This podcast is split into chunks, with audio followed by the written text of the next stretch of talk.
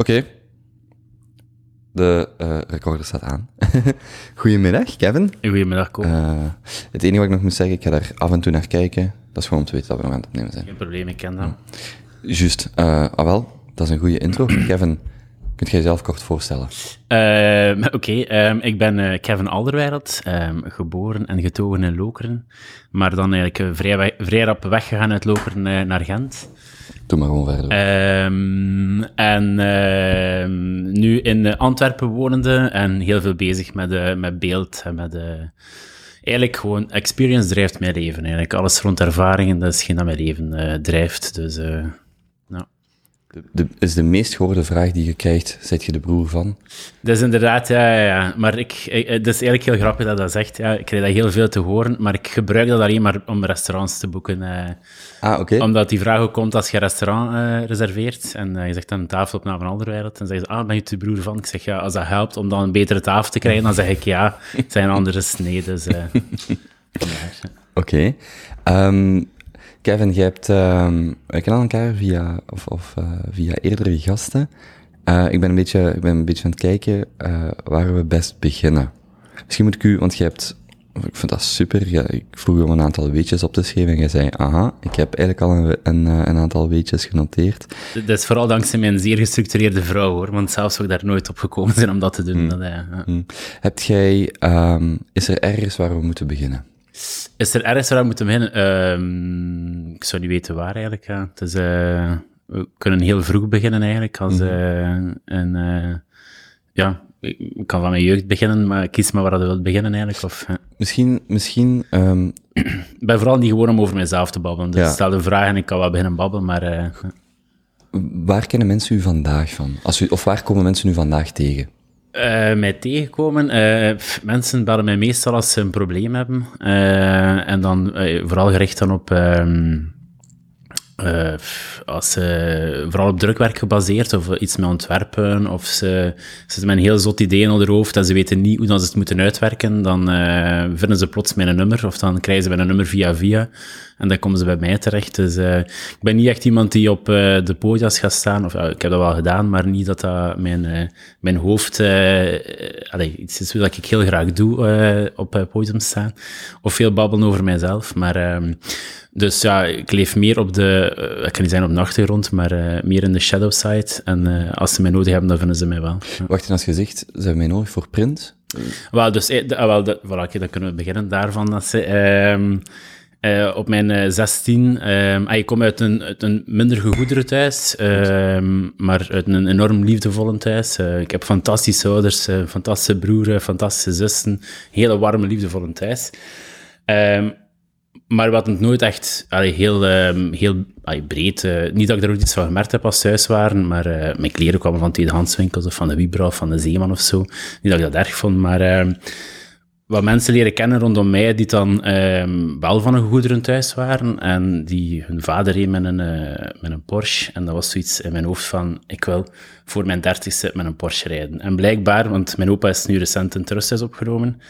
Ik was met mijn opa aan het babbelen daarover. En blijkbaar moet ik dat al zeggen vanaf klein manneke. Vanaf dat ik een heel klein manneke was, moest ik dat zitten zeggen hebben.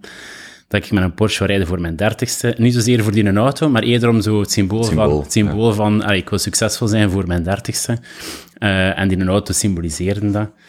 Dus uh, zo ben ik begonnen op mijn zestien. Uh, ik had dan... Mijn papa zijn een oude... Mijn papa was zeefdrukker. En uh, mijn papa zijn een oude plotter gekregen van zijn baas. En zo zeg ik stickertjes beginnen maken. En uh, op mijn zestien, en eerst voor brommertjes en op, uh, op van die tuningauto's. Uh, dat was toen de zestien, dan, zet je, dan spreken we van het jaar tweeduizend ongeveer. Uh, zestien, dan spreken we inderdaad van tweeduizend. Ja. Ja, dus was zo de, de opkomst van de tuningauto's met onder zonnebanden en onder stripings. En ik, ik verkocht dat en mijn papa moest dat gaan plaatsen. Dus, uh, mm, dus die was ook blij? Die was ook blij, natuurlijk. Hè. Die was heel blij, dus uh, dat was wel tof ook. En uh, zo is eigenlijk verder beginnen uitgroeien. Dus ik ben gaan studeren op Sint-Lucas, uh, grafische vormgeving. Ik ga, ik ga de microfoon iets dichter bij. Ja, sorry, ik zit niet stil. Nee, dat is nu. Ik ben de grafische vormgeving gaan studeren, maar dat drukkerij was eigenlijk altijd bezig en dat bleef groeien ook. Um, en daar ook, ja, ik kreeg dan aanvragen van her en der voor, uh, voor stickers te maken. Uh. Die, als je die stickers maakte, was dat voor u vooral het, het creatieve van een sticker ontwikkelen? Of, of was het het productieproces van een sticker te maken? Dat is eigenlijk eerder van... Um dat is leuk om dat te zien rondrijden, maar eigenlijk was vooral de verkoop daarvan, vond ik het leukste ja. van allemaal te doen. En hoe dat de mensen mij vonden en zo, dat vond ik eigenlijk wel het leukste van allemaal om te doen. Dus het productstukkers was misschien wel leuk om te ontdekken, maar dat was ondergeschikt aan het feit dat je iets wou verkopen, ja. of, of het wou zien, of, ja, of effect voilà. van je werk. Ja, ja, ja inderdaad. Ja. En ook, allee, ik zei het ook al, van ervaringen drijven mijn leven. Um, Ik heb dat mijn droom kunnen vervullen ook. Ik ben dan bij B B D O gaan werken. En ik heb eerst bij, bij Pioneer nog gewerkt en bij Brady. En dan, uh, bij Pioneer, de, de, de serie... Uh, ja, ja inderdaad. Ja. Ja. En had ik de, de Graafse Studio daar... Uh, had ik daar de leiding over, over de Graafse Studio. Maar dat was... was echt mega saai. Dat was... Uh, dat maakt je promomateriaal of zo? Dat was eigenlijk was verantwoordelijk voor de brochure, maar die ja. moest dan in uh, tweeënveertig talen uitgewerkt worden, uh, driehonderdvijftig pagina's. Allee, dat was mega boring. Niet productontwikkeling? Is dat dan nooit... Was dat een mogelijkheid toen om bij, ook bij hen productontwikkeling te doen? En daar het zo... Bij designs, Pioneer? Ja? Nee, nee, nee. Dat was echt niet... Dat was, uh, okay. ja, dat zou ik misschien graag gedaan hebben eigenlijk, ook uh, om, om meer productontwikkeling te gaan doen. Maar dat was bij hen echt niet, uh, niet aan de orde om te, om te gaan doen. En dan, uh, dan ben ik bij B B D O kunnen gaan werken, want dat was eigenlijk ook een van mijn dromen dan om in de reclame terecht te komen. Wacht, wat heb jij... Je, je, je verkoopt stickers op je zestiende. Wat ben je gaan, gaan studeren? Ik ben dan... Uh, dus dan studeerde ik D T P, dus uh, drukvoorbereidingstechnieken op uh, het visio in uh, Mariakerke. Ik woon in Lokeren, dus alle dagen met een trein uh, en uh, de bus naar, uh, naar school. Help mij, als Limburger heb ik geen idee geen wat Mariakerke... Ja, wel... Ja. Ik, ik moet het uitleggen. Um, ze hebben mij eens ooit heel hard uitgelachen omdat, uitgelachen omdat ik zei dat Gent bij de kust ligt. Maar dat was omdat ik toen in, in Brazilië woonde en afstand daar is veel relatiever. En ik moest uitleggen. En sindsdien probeer ik heel goed op te passen. Ik weet dus wel degelijk waar dat die steden liggen. Maar als je mij zegt, ik moest van uh, Mariakerke naar Gent of naar Zelen... Uh, openbaar vervoer, heb ik geen idee, is dat een half uur, een uur, anderhalf uur? Ja, dat is de eerste een half uur op de trein en dan een keer een half uur op de bus naar, uh, naar school. Dus eigenlijk waren de heel... Elke dag? Elke dag, twee keer uh, heen en terug. Dus, uh, want we hadden geen geld om op internaat te gaan ook, dus uh, het was geen naar weer gaan met een trein. Dus dat was heel lang uh, onderweg, hè. En mijn stickertjes deed ik dan op de site.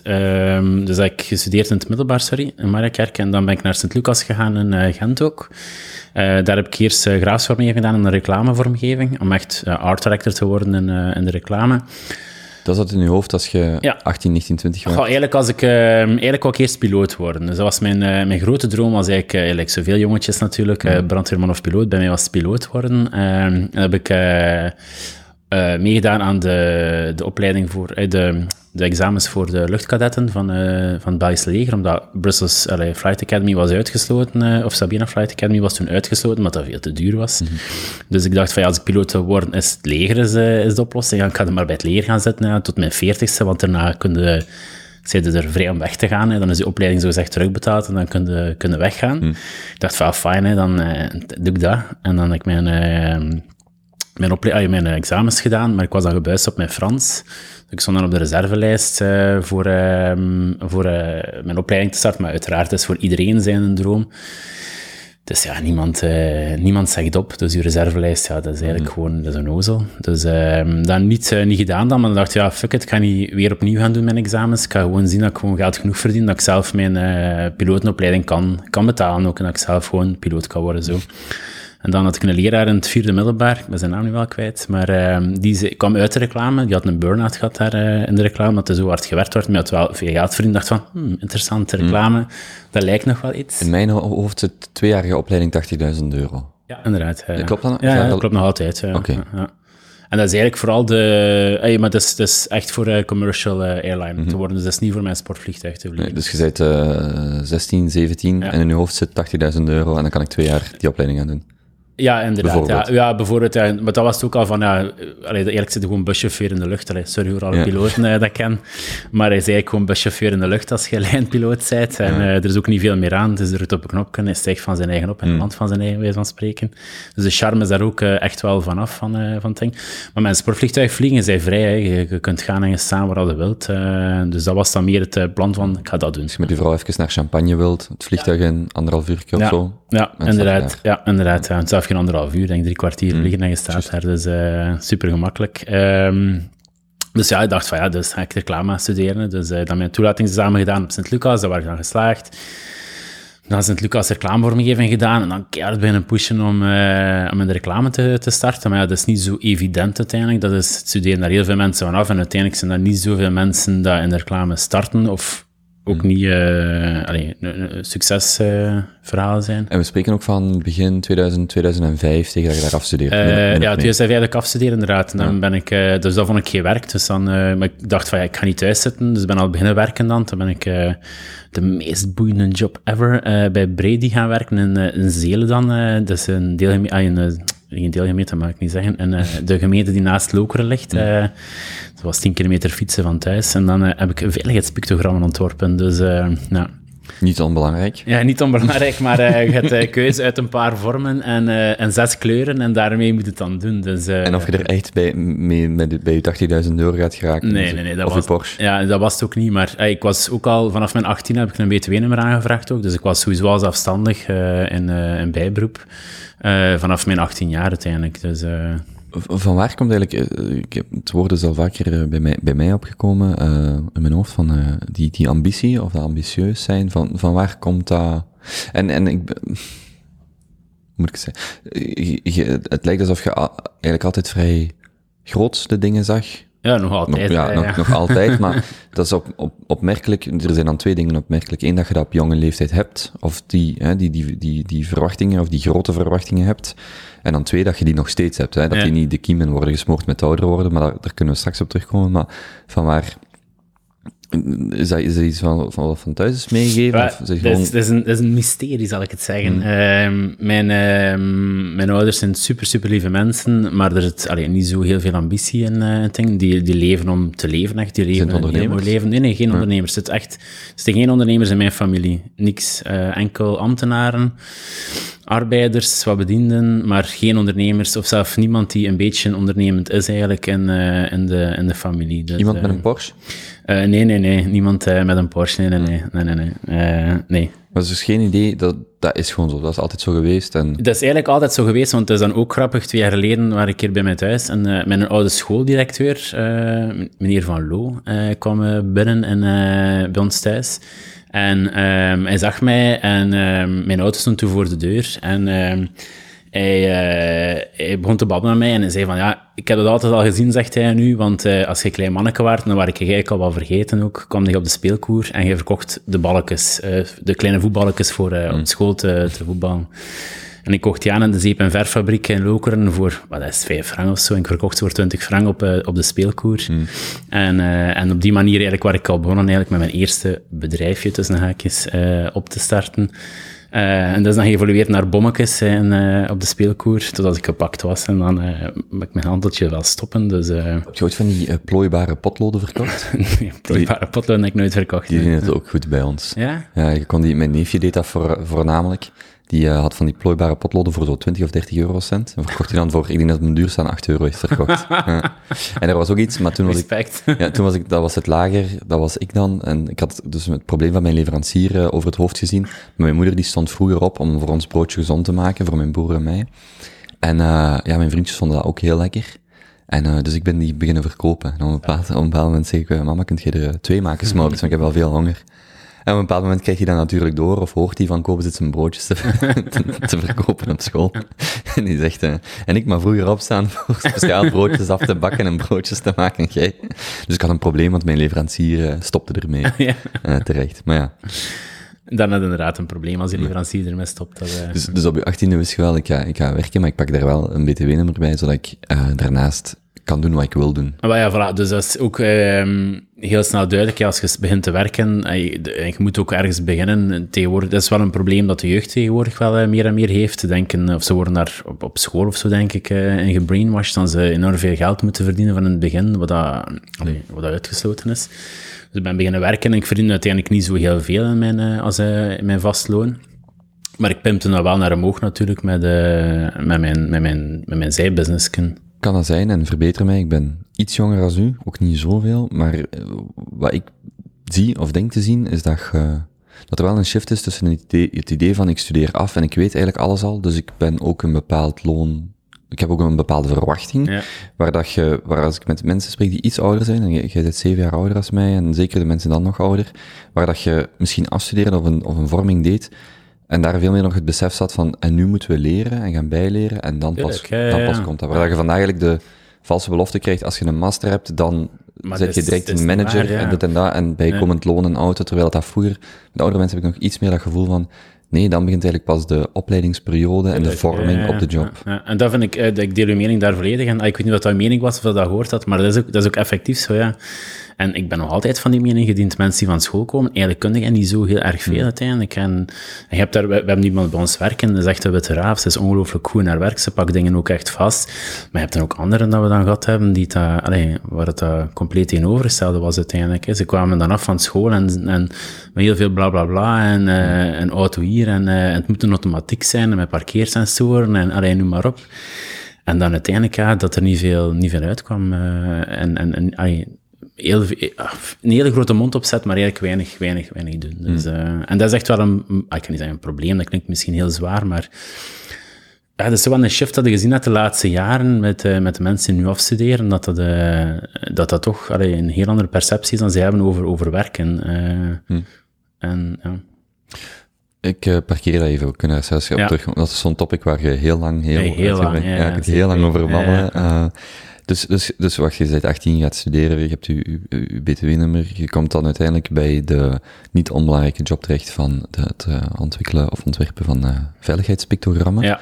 Uh, hoe lang duurde het voordat je ergens een stopbord in je hoofd had? Oeh, heel lang, van het begin, ja, ja. Van, uh, vanaf de eerste maand of zo had ik daar al een stopbord. Ik ben ook nooit stop met solliciteren. Uh, Zij, maar het was op interimbasis dat ik daar werkte. En uiteindelijk voor dat bedrijf kostte dat heel veel. En ze hadden de hele tijd, elke twee weken, zat ik samen met in een, met in een baas daar om mij een tijdelijk contract aan te bieden. Maar zo'n contract voor een jaar, dat is dat de handboeien aandoet aan iemand. Dat is, uh, je moet een jaar daar uit doen. Want ja, uh, ik weet niet wat dat nu zit met dat nieuw systeem, maar uh, toen moest je echt wel dat jaar gaan uitdoen. Ah ja, oké. Okay. Dus dat was een verplichting. Ja, een verplichting. Ja. Je ja. tekent een tijdelijk contract en dat is dan een jaar uiteindelijk. Dus je doet dat jaar dan ook uit. En dat wou ik nooit tekenen. Uh, ik wou me daar nooit aan vast gaan zetten. Dus dat was een stopbord vanaf, vanaf het begin mm-hmm. eigenlijk. Ja. Ik deed dat wel graag en dat was wel leuk ook, omdat ik dan soms met mijn vader naar, uh, naar het werk fietste, want hij werkte in twee bedrijven verder daar. Dus dat was wel... Ik heb een toffe tijd gehad ook, hè, met de collega's daar ook. Maar dat was totaal niet uitdagend. Het was uh, totaal niet... Uh, een job waar ik in wil blijven zitten, absoluut niet. Zeg, in die reclamesector op dat moment zit dan in die digitale transformatie, komt ja. dat al? Want je zegt, ik zat dan, ik zat dan werkloos thuis. Maar... Nee, ik heb nooit werkloos thuis gezeten. Hè? Ah, sorry, nee, sorry, maar dat je geen werk vond in de, in de reclame. reclame dat je, ja, ja, zo. Ja. Um, dat je... Um, het, allee, dat, dat kwam dan bij mij binnen, van, of dat is dan de vraag die ik heb van... Uh, hoe komt het dat er dan zo weinig werk was, of op dat moment geen werk in de... Well, de... Gewoon in een job dat je wilt doen uiteindelijk. Er was heel veel job voor digitale mensen, maar toen was ik helemaal niet digitaal. En mijn vrouw gaat wel lachen als dat hoort, maar uh, nu ben ik enorm digitaal, maar toen was dat... Waarom, waarom lacht ze? Omdat je jezelf overschat? Wat zeg je? Lacht ze dan omdat je jezelf nu overschat? Nee, ik als overschat je... mezelf niet veel. Dat als, je zegt dat je, als je zegt dat je nu wel digitaal bent. Nee, nee, nee, nee. Ze moet lachen omdat ik vroeger helemaal anti-digitaal was. Allee, ja. echt zo anti... Uh, anti is niet veel gezegd, maar zo helemaal niet digitaal. Uh, websites ontwerpen en van dat soort dingen, dat was totaal mijn ding. Ook al kreeg ik daar wel de vraag voor, maar dat was totaal mijn ding niet om hmm. te gaan doen. Terwijl nu al uh, heel veel dingen dat we doen met, met V R en met A R en zo, dat dat heel veel met digitaal te maken heeft. Uh, maar vroeger was dat helemaal niet. En zij is, is wel enorm digitaal van in het begin eigenlijk. Een, een zeer uh, digitale madame. Dus vandaar moest ze, moest ze lachen waarschijnlijk als ze gaat horen. Ehm... Um, Maar uh, er was heel veel werk in de, in de wereld voor digitale mensen, maar uiteindelijk waar ik, ik, ik was grafisch vormgever uiteindelijk dan. Ik, was, uh, ik wou mij ook niet profileren als art director, omdat dat een zeer intense job is uh, als art director, was uh, mm-hmm. copywriter. Um, en dan heb ik een sollicitatie bij B B D O gedaan en uh, een heel fijn gesprek toen uh, met Lut van Lombeek had, uh, mijn uh, toenmalige uh, bazin, om het zo maar te zeggen, of uh, de digitale chef, uh, de chef van de, de studio. Dat was eigenlijk een superwijs gesprek eigenlijk. En dan, uh, ik had nog een job bij Pioneer uiteindelijk, ook al was het geen uitdagende job, maar ik verdiende wel enorm veel geld. Maar uh, het was helemaal geen uitdagende job, dus je zit er wel op een andere manier als je dan moet gaan solliciteren uh, te babbelen. Um, en uiteindelijk heeft ze dan gekozen uh, voor mij en ik heb dan een fantastische tijd gehad uh, daar. Dus, uh, super goede herinnering. Was B B D ook waar je wou terechtkomen? Was dat echt van, hier kan ik dat, dat creatief ei kwijt, hier kan ik dat doen waarvoor ik gestudeerd heb, wat, wat ik wil doen? Um, goh, bij mij ging het niet zozeer van, ik heb dat gestudeerd en ik wil dat doen. Dat was niet, niet echt bij mij het, uh, het idee om te doen. Het was echt om in de sector terecht te komen. Uh, ik vond een zeer fascinerende sector. Uh, een manier van werken ook. Uiteindelijk, hetgeen dat ik gestudeerd heb, het kan niet zijn dat ik iets toepas van hetgeen dat ik gestudeerd heb. Mm. Uh, buiten programmakennis dan uh, bijvoorbeeld, van uh, de, de Adobe-programma's. buiten dat kan ik niet echt iets zeggen dat ik toe, iets toepas wat ik geleerd heb. Daarmee dat ik ook zeg van, uw werk is echt de beste leerschool uiteindelijk. Dat, uh, uh, studeren is één ding en is goed voor een diploma te halen, maar uiteindelijk, at the end, is, uh, leer daar niet zo heel erg veel van bij. Hm. Mogen mensen vandaag bij u aankloppen en zeggen, ik, kom een, uh, of ik, ik, ik vraag een uitgebreide stage of zo? Dat, zoiets? Wat bedoel je met een uitgebreide stage? Ja, als in, ik kan me voorstellen... Um, Als je kunt kiezen tussen een achttienjarige die gaat studeren en, en, en daar allerlei dingen leert en dan denkt dat hem alles weet, versus misschien een achttienjarige dat bij je aanklopt en zegt, weet je, die opleiding van drie jaar, kunt je mij, kan ik hier gewoon een jaar uh, of een half jaar uh, uh, on the job komen leren? Is dat iets? Graag, ja. Ik heb liever iemand van achttien jaar die uh, initiatief toont dan inderdaad iemand van uh, tweeëntwintig die van school komt en die zegt van, uh, ik kan het hier allemaal en... Uh, En betalen, maar het eerste wat ik wel niet ben, ik ben niet de grote manager. Ik ben niet de, mm-hmm. de grote uh, manager die u bij het handje gaat vastpakken om u te leren van uh, hoe of wat. Um, um, dat ben ik niet. Allee, ik zit ook heel veel in het buitenland nog voor het werk, dus uh, ik kan ook niet beloven aan die personen dat ik daar altijd ga mm-hmm. zijn voor, uh, voor, uh, voor hen goed te begeleiden. Maar zo'n initiatief kan ik wel enorm appreciëren, ja. Zeker. Hè. Je zit dan bij B B D O en wat, wat doe je daar dan precies? Uh, daar zat ik in de studio, dus dat was eigenlijk uh, alles wat dat van vormgeving was en van D T P eigenlijk. Dus ik was dan ook uh, met een grote autoliefhebber, uh, de, dito de Porsche. Um, en uh, ik deed dan eigenlijk alles voor de automerken daar. Dus voor, uh, zat me toen Volvo en Mercedes als uh, klant en ik was er eigenlijk dedicated op, uh, mm-hmm. op de automerken. En, en wat maakte je dan voor hen? Uh, alles wat je ziet, eigenlijk de, de grote baanaffiches, maar ook de direct mailings. Eigenlijk heel veel direct mailings dat we toen deden ook. En uh, brochures ook, maar wel de creatieve brochures. Niet zo met de prijsjes er allemaal in, maar dan zo voor Duitsland, zo de creatieve brochures, uh, dat soort zaken. Hè. En dat ook in het... Um, in uh, de, de hotshop noemen we dat dan, uh, de, voor uh, de, de pitches uh, mee te doen. Dus uh, als creatieven een idee hadden, dan werkte ik dat uit. Dan ze dat konden gaan presenteren uh, bij de klant. Dus, uh, Hoe, hoe zag je traject bij B B D O eruit en, en hoe kom je dan uh, bij, bij je eigen bedrijf? Um, ah, wel, toen had ik ook al mijn eigen bedrijf bij B B D O. En dat was eigenlijk wel uh, grappig, want ik zat uh, op de eerste verdieping te werken en uh, B B D O had heel wat subbedrijven. Er zat de V V L B B D O dat de above-the-line campagnes deden en toen ook Engage B B D O. Um, waar dat de, de, de, de evenementiële zaken deden, dus die hadden heel veel printwerk nodig. Dus uh, er was ook al rap geweten dat ik uh, de, de printman was. Dus uh, als ze dan een vraag hadden of een probleem, dan uh, ging ik gewoon een verdiepje naar beneden. Dus ik begon aan tafel eigenlijk om... Uh, om dingen te gaan uitleggen. En, en, en daar ook, om duur heb ik dan de naam mister Wolf gekregen. Als ze echt een uh, probleem hadden, was van uh, bel naar Kevin en uh, hij lost het wel op. En daar zo, pff, dat was gewoon superleuk eigenlijk om, uh, om te doen en die combinaties te gaan doen, uh, die, uh, die twee bij elkaar. Zo heel veel toffe dingen meegemaakt ook uh, met hen. Uh, En zo last minute bellen dat de stand van K B C is opgebouwd op Werchter, maar de zon schijnt erachter, dus het is niet leesbaar. Om nog een zwarte doek te printen en erachter te hangen. Uh, maar ja, werd, het was morgens om acht uur en werd, mm. ging het open om twaalf uur dertig of zo, denk ik. En dat dan ook gefixt krijgen, dat, dat geeft mij zo'n kick, zo'n adrenaline rush, dus dat, dat is de max. Hè. Te rijden met je auto op het plein van, uh, van Werchter, de mensen staan er al aan te schuiven en, uh, aan, de, aan de hekkens en dat is... Uh, Ah, dat is zalig, hè. En dan zo vlak, vlak voor het open is, is het allemaal gefixt. Dus. Ja, is het dan het, het oplossen van een probleem? Of... Ja, dat vind ik de max, ja. ja. ja dat vind ik echt super. Dat, uh, het oplossen van een probleem vind ik de max. Hè. Mm. Uh, en hoe zotter dat de problemen zijn, hoe liever dat ik ze heb eigenlijk. Dat, uh, en zeker als ze zeggen, want het is onmogelijk, en je krijgt het dan toch gefixt, dat vind ik echt fantastisch. En, uh, dat is echt, uh, dat is echt zo'n kick dat uh, door je lijf gaat. Dat, uh, ik, ik glimlach deels, omdat ik uh, mij voorstel hoe dat die... Uh, professionele uh, uh, ambitie of dat, dat verlangen om problemen op te lossen, hoe dat, dat zich privé soms vertaalt van ik wil het oplossen, ik wil het, dat, daarvoor daar kan ik zelfs op terugkomen. Die, um, je beschrijft die job uh, bij B B D O als je droomjob. Ja. Dat was op dat moment wel alles wat je, wat je wou doen. Wat dat was alles wat ik wou doen, ja, inderdaad. Dat, uh, dat was echt mijn droomjob. Uh, dat was fantastisch. Maar uh, mijn eigen bedrijf, toen, met, toen noemde dat Matchbook. Uh, dat was eigenlijk zo de, de match uh, maken tussen, uh, tussen leveranciers en, en, uh, en, en de klant eigenlijk. Zo, als ze een, een probleem hebben, dan, dan kreeg ik het wel gefixt. Maar dat was vrij goed aan het draaien eigenlijk. Uh, dus, dus ik was twee fulltimes met elkaar aan het combineren. Uh, allee, zelf, allee, in de reclame maakte zoturen, maar privé maakte dan nog een keer zoturen met Matchbook. Die twee was gewoon niet meer combineerbaar. Dat, uh, ik ging daar gewoon volledig aan onderdoor. Uh, ik vond dat leuk, ik ging hard werken.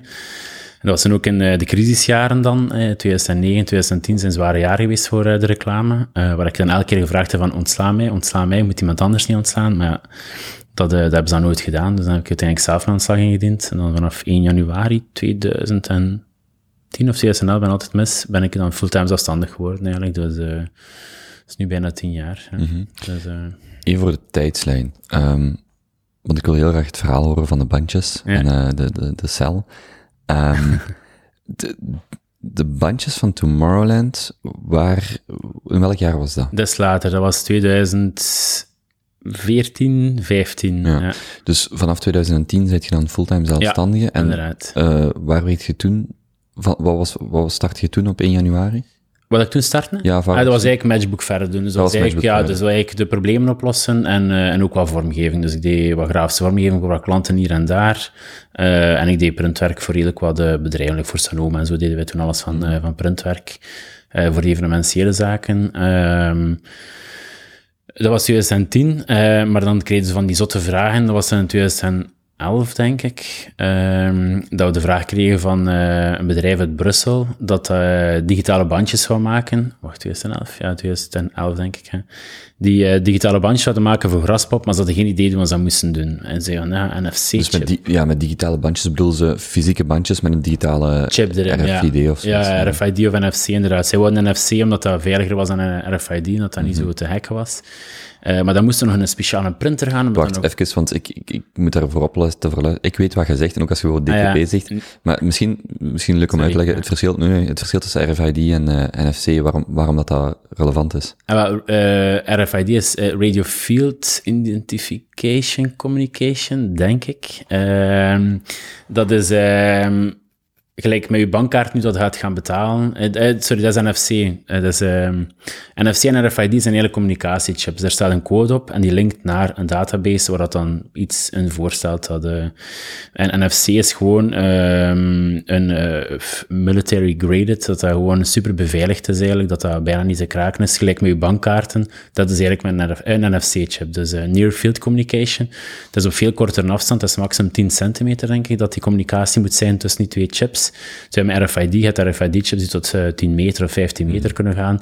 Dus een afstand op veel langer, op veel grotere afstand. En als je vandaag met je smartphone betaalt, is ook N F C allemaal. Dat is N F C, ja. Ja. Met Android niet, met dingen, denk ik. Met, uh, met iPhones gaat dat niet, zo met hun dingen betalen. Ik dacht in de V S wel. Met, N F C. Ah, met maar, de, de uh, Apple Watch dan. Oh ja, dat kan, kan fout zijn. Ja, ja. Dus dat kan ook fout zijn. Dus ik volg het niet meer zo eigen. Ja, dus dus ja. ik kreeg de vraag van, we willen bandjes uh, met...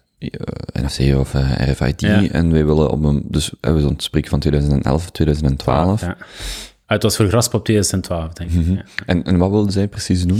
Zij wilden eigenlijk uh, de toegangscontrole voor de V I P en de backstage, dat dat veiliger was dan gewoon een kleurbandje. Hè. Wat dat uh, toen um, van die gasten die zo op, op Gym T V, denk ik, een programma gemaakt hebben...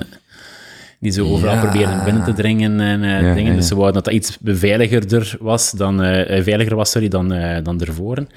Dus ze wouden eigenlijk N F C-chips die dan gelinkt waren aan uw naam. Dus als je een bandje had, dan stond daar een code op, wat dan nu meestal is bij een backstage, maar dat stond ook eigenlijk... Op die N F C-chip stond uw naam dan eigenlijk ook. Dus als je scande, komt daar dan op Kobe of kwam Kevin op of gelijk wat, dat, uh, dat dat bandje uniek was aan de persoon die dat aan had.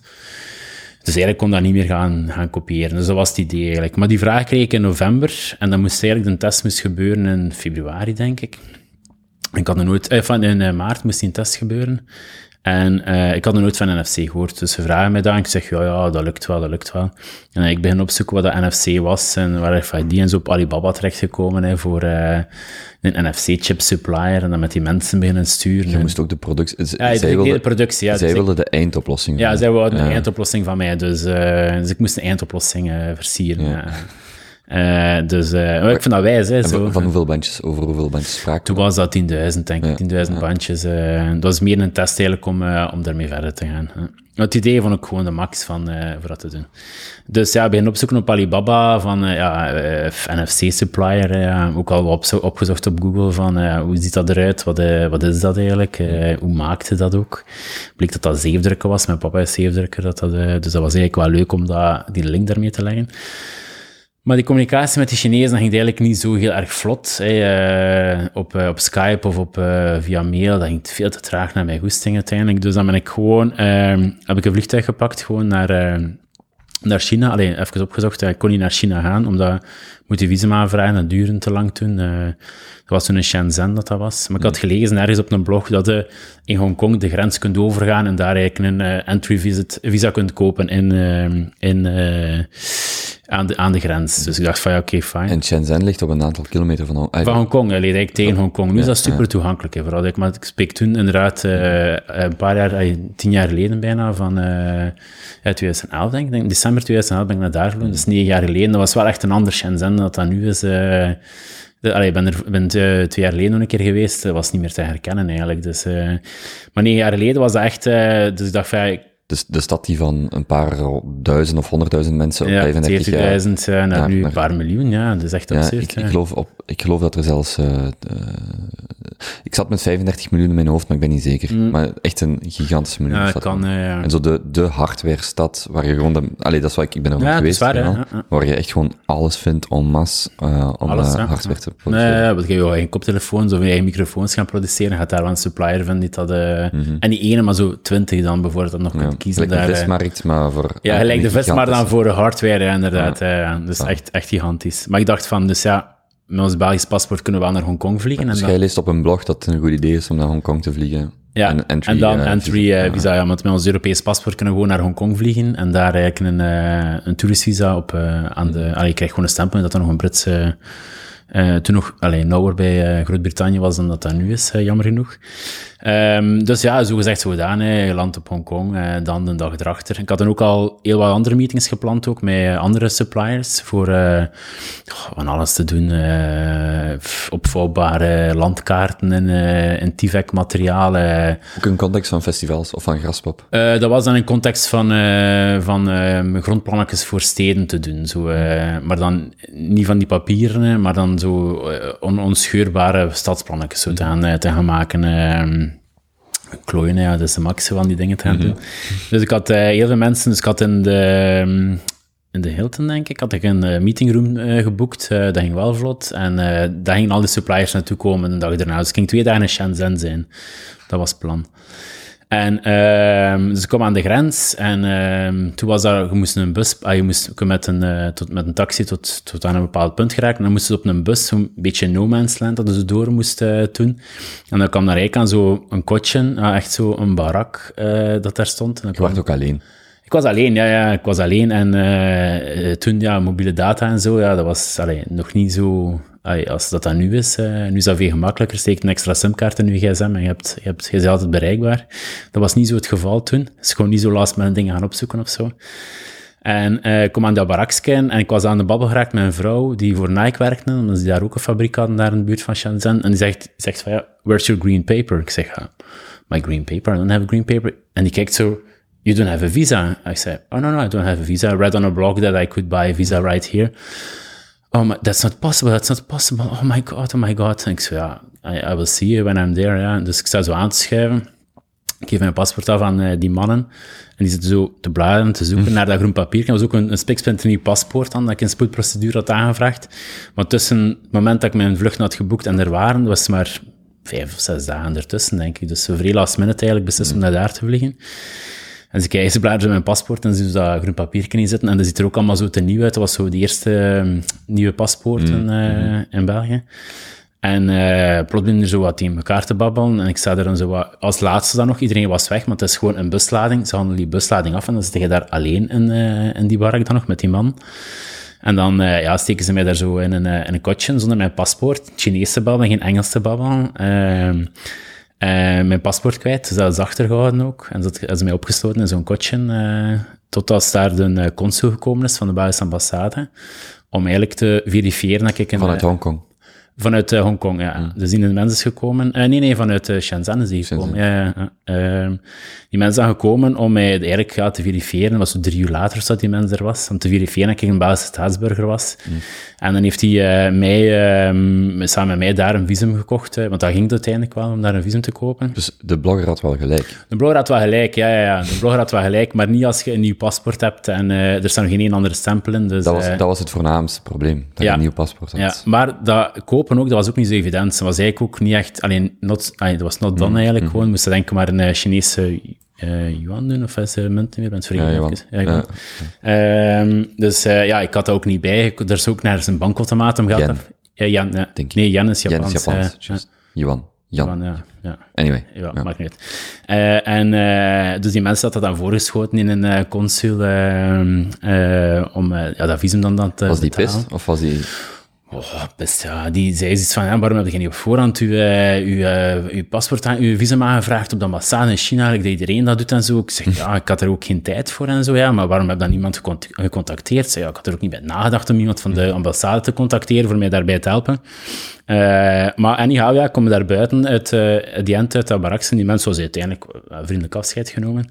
En uh, die chauffeur dat dat bedrijf gestuurd had, dat N F C-bedrijf, die stond dan nog hard op zijn gemakje te wachten. Dus die was zo niet ongerust geraakt dat ik daar uh, drie uur later maar uh, toe kwam of zo. En dan in dat bedrijf toegekomen, dat was vrij raar eigenlijk, ja. Die wist dat jij je visum ging kopen aan de grens? Uh, nee, die wist van niks. Die wist gewoon dat ik naar China ging komen. Okay. Dus uh, ja, die, maar nee, ik had die mensen niet ingelegd. Dat zou grappig geweest zijn. Zo. Moest hij, ah, ja, die probeert zijn visum te kopen aan de grens. Ja, ik wacht wel een paar ja, nee, nee, nee, Hij zal uiteindelijk wel komen. Die mensen sprak geen woord Engels. Dus uh, mm. dat uh, kon er ook niks mee doen eigenlijk, met die mensen. Of iets mee babbelen. En dan uiteindelijk naar dat bedrijf gaan kijken. Dat was zo zeer bevreemdend om uh, in dat bedrijf in China te komen. Naar als ja, jonge gast, ja, wat waar ik toen? Ik was uh, vijfentwintig, zesentwintig. Ja, super jong. Um, maar die Chinezen super vriendelijk, ja, mega goed onderhandeld daar. Dan, uh, ik weet niet of ik korting had op mijn chips. Toen een foto genomen, het groot met een foto daar in, uh, in die vergaderzaal dan uh, opgehangen. Uh, dus dat was uiteindelijk wel een heel fijne ervaring uh, in China, maar heel bevreemdend. Hè, als je van super proper Hongkong komt hmm. naar China, wat echt wel ay, een heel andere mentaliteit is, de Chinezen. Dat, uh, Van, uh, ay, van, van mentaliteit om om te gaan met de natuur of met, uh, met, met alles gewoon uiteindelijk. Uh, super bevreemdend. De referentie, als een uh, bandje hier één euro kost, ik zeg maar iets, hè, je koopt er tienduizend, wat zou dan de prijs zijn die je daar dan, wat was dan de, de marge nog, het verschil? Well, het ding was van, uh, we moest, het is een custom chip, hè, dus uh, ik had een, een chip dan zelf getekend ook, omdat die, die bandjes waren lang en smal, en die chips zijn meestal zo vierkante blokjes, mm-hmm. dat dan eigenlijk, te, je ziet dat nu bij die bandjes van Werchter dat er zo'n plastieke ding over hangt, mm-hmm. maar dat vond ik niet mooi, ik wou dat dat mooi en elegant ingewerkt was daarin, dus die uh, custom, was een custom chip dat erin zat. Uh, we zijn beginnen onderhandelen, denk ik, aan vijfentachtig cent voor uh, één, uh, één, één, één bandje. In een oplage van tienduizend. In een oplage van tienduizend. En ik denk dat ik uiteindelijk dan gekregen heb naar vijfentwintig of zesentwintig cent mm-hmm. voor, een, uh, voor één chip. Ja. Wat, zou de, wat zou het op dat moment hier in België hebben gekost, of in Europa? Het was gewoon niemand die dat deed. Dus mm, het was gewoon mm. uh, niemand die dat... Het bestond gewoon niet. Nee, nee, het bestond gewoon niet. Dus, uh, mm. Het was enkel... Uh, al die chips kwamen uit China, dus uh, we moesten daar gaan halen. Hè. Of ik had ook niemand gevonden, alleszins, uh, in mijn, uh, in mijn zoektocht om uh, mm-hmm. ergens in Europa te, te doen. Maar daar ook, ja, die ervaring vond ik dan weer heel, veel leuker om zo naar China te vliegen als jonge gast. Uh, dat onderhandelen en zo, dat vond ik dan weer veel leuker dan effectief dat, uh, hey, dat, uh, dat afgewerkt product te gaan zien op, uh, op Graspop. Dus, uh, uh. Ja, want... Hoe is dat dan verder gelopen? Je hebt daar die meeting ja. gezegd, dit wil ik. Dit wil ik, ja. Die zijn dan geshipped geweest. Die waren dan volledig fout gecodeerd geweest. Dus uh, die moesten dan volledig opnieuw gecodeerd worden, uh, die bandjes. Wat betekent dat? Dat zij een nieuwe productie moesten doen? Nee, nee, nee. Dat, nee wij gewoon met de hand eigenlijk elke chip uh, een nieuwe code terug op gaan steken. Hè. N F C kun je in twee, twee manieren. Dus enerzijds, uh, dat geeft informatie, maar je kunt er ook informatie op schrijven. Mm-hmm. Terwijl R F I D geeft enkel maar informatie, denk ik. Dus dan eigenlijk gewoon een code uit. Terwijl N F C kun je er ook informatie op zetten. Daarmee dat je er ook geld op kunt zetten, bijvoorbeeld. Mm-hmm. Op een N F C-chip, uh, omdat dat in twee manieren... Een N F C-ring kun je... Je hebt zo van die ringen waarmee je dan kunt betalen. Ja. Die je, maar een, ik geloof dat, dat alle sleutelsloten zo zijn typisch R F I D bijvoorbeeld. Dat geeft een... Ja, gewoon zo, een code, inderdaad. Het ja. is gewoon een code dat dat geeft, uh, inderdaad. Uh, maar N F C, dus die moesten allemaal opnieuw gecodeerd worden, die, uh, die chips. Dus, maar dat kon je uh, wel zelf doen hier in België? Well, dat heeft een klant dat gedaan. Samen met de klant mm. uh, hebben we dat dan gedaan. Al die bandjes uh, hercodeerd. Um, en dan uh, met mijn papa hadden we een machine gemaakt om die chips op die bandjes te plakken, uh, dat het zo wat semi-automatisch kon gaan. Dus, uh, cool. En dat is eigenlijk allemaal goed gelopen dan, die test is goed gelopen, maar met dat bedrijf is dat minder gelopen. Dat bedrijf is dan, uh, die hebben oneenigheid gehad en die zijn naar failliet gegaan. En, uh, Wacht, welk bedrijf? Mijn klant, dus, uh, ah, ja. mijn klant voor wie dat ik dat gedaan had, voor Graspop. Voor Graspop. Ja, ja. voor Graspop. Uh, maar dan daar de, uh, de, de verkoper van, uh, van, van dat bedrijf. Dat is dan een goede vriend geworden. En we hebben dan samen een bedrijf opgestart dan ook, uh, Consider It Done. Uh, en dan hebben we, deden we samen eigenlijk brand activations. En waar we aan het werken ook op een, op een idee rond, uh, rond die bandjes. En dan deden wij de brand activations voor uh, Tomorrowland. En zo zijn ze, heeft eigenlijk Tomorrowland ons gematcht met twee Nederlanders die daar de bandjes gingen doen voor uh, Tomorrowland. Mm. En dan ons ideeën en hun ideeën samengelegd. En dan eigenlijk een, uh, een nieuw bedrijf daar ook uit opgestart, Sendrato, waar we toen de bandjes voor Tomorrowland onder andere met deden. En voor dat bedrijf is gestart, louter, tussen Door... aanhalingstekens, voor ja. de bandjes voor ja. Tomorrowland. Ja, ja, ja inderdaad. Ja, ja, ja. En Tomorrowland heeft eigenlijk heel dat team samengesteld ook van, uh, van mensen. Uh, waar mijn rol uiteindelijk gewoon puur de brand activations was uh, en de mee begeleiden en zowel verkoop doen voor, uh, voor dan maar. Uh. Wacht, het feit dat je daar een nieuw bedrijf vanuit Tomorrowland uit start, of uh, dat, vanuit die opdracht, dan is dat wel een vrij grote opdracht, allee, dat is een vrij grote orde. Ja, dat was, ja, ja. Spreek, ik ken de opladen niet meer, maar dat is een heel groot, ay, dat is ook een heel groot festival. Dat was ook het eerste jaar, het was twintig veertien, dat is ook het eerste jaar dat dat uh, twee weekends was dan. Mm-hmm. Dus dat is dan een, uh, een direct een hele grote oplage, drie dagen, uh, twee weekends. Uh, Maar dat was een hele mooie opdracht, ja. Mm-hmm. Hoe komen die speciale opdrachten, of, of nee, die speciale vragen altijd bij u terecht? Geen idee. Ik heb echt geen idee. Het gebeurt gewoon. Het gebeurt gewoon, ja, inderdaad. Ja. Mm. Het gebeurt gewoon, ja. Die, hoe leidt uh, dit tot Caviar? Um, ja, dat, uh, dus dan Conceladon opgestart, samen met uh, mijn businesspartner dan. Um, uh, dan hadden wij meer en meer drie D-designs nodig, omdat wij soort ideeën hadden voor, uh, voor brand activations. En dan moest dan, ja, je kunt dat niet meer gewoon gaan verkopen met zeggen van, we gaan dat doen, we gaan dat doen, we gaan dat doen. En dat kost je zoveel geld, dat gaat niet. Dus we hadden dan meer en meer drie D-design nodig, maar dat was gewoon heel duur om dat met een freelancer te gaan doen, omdat wij uiteindelijk nog altijd maar een pitchfase zijn. We zijn nog altijd maar aan het pitchen, dus een heel grote investering uiteindelijk, om uh, drie D-renders te laten maken, hmm. terwijl je niet weet, zeker weet dat je het opdracht hebt, uh, bijvoorbeeld. En dan een, een goede vriend van ons, die was verhuisd naar, uh, naar Sofia in Bulgarije, en waar we hem gaan bezoeken uh, daar. En we zaten daar op, uh, op, een, op een terras buiten in het zonneken. Uh, dat was vreselijk goed weer daar. Wijze stad eigenlijk wel ook, Sofia. Echt zo dat communistische, uh, oud-communistische zijn. Uh, alleen, ik kon je wel een keer aanraden om daar naartoe te gaan. Uh, echt wel. Ik ben er uh, vorige zomer of twee uh, zomers geleden uh, uh, geëindigd voor een, voor een week of zo. En dat is echt een... een brute stad, vond ik. Heel brute, heel ja. Beton, heel, heel... heel brute mensen, hè. Ja, ja. Bulgaren zijn ook hele, hele brute mensen. Maar wij zaten op het terras en ik zat zo... Ik zat zo rond te kijken op het terras. Ik zat nooit stil. En um, ik zat zo... zat een jonge gast zijn portfolio te tonen aan een andere uh, mens dat er op het terras. Dus ik was aan het meekijken. Ik had dat drie D-renders staan. Ik zei, amai, wat, amai, is gewoon werk, uh, zo was het te kijken.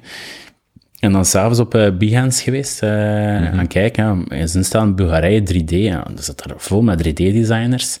Uh, dan wat navraag gedaan en dat bleek omdat dat daar een heel goede school was, een heel goede drie D-school. En heel veel game design studio's zaten daar. Ook Ubisoft zat daar bijvoorbeeld met zijn, uh, met zijn uh, met game design studio. Dus er zijn heel veel mensen die daar dan geen werk vinden, die dan uiteindelijk gewoon op de markt staan als, uh, als freelance drie D-mensen. Dus zo een vacature online gezet eigenlijk, gewoon een keer te kijken, ja. wie, wie, wie reageert erop. En dat we een jonge gast hier uh, reageerden.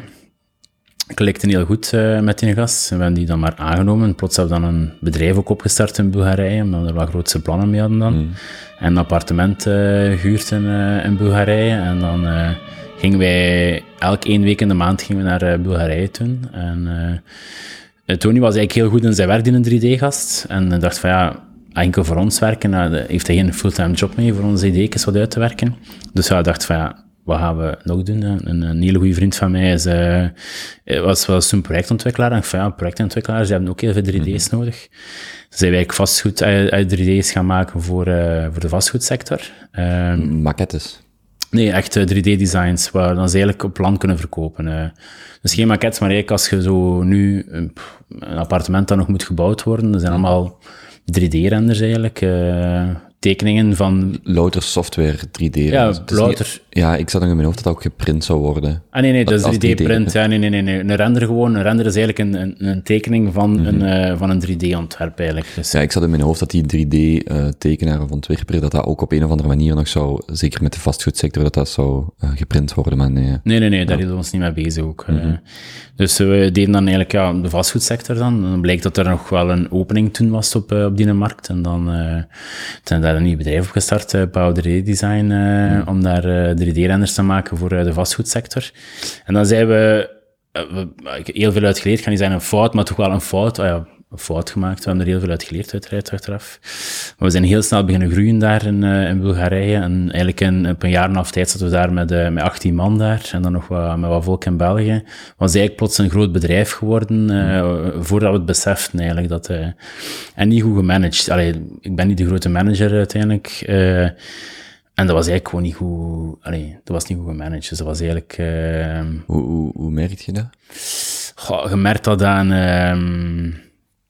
Ah, het feit dat je marge verliest, hè, dat je daar uh, dat eigenlijk uh, wel een mooie opdrachten aan het verkopen bent, maar je houdt er eigenlijk bijna niks meer aan over. Dus uh, mm.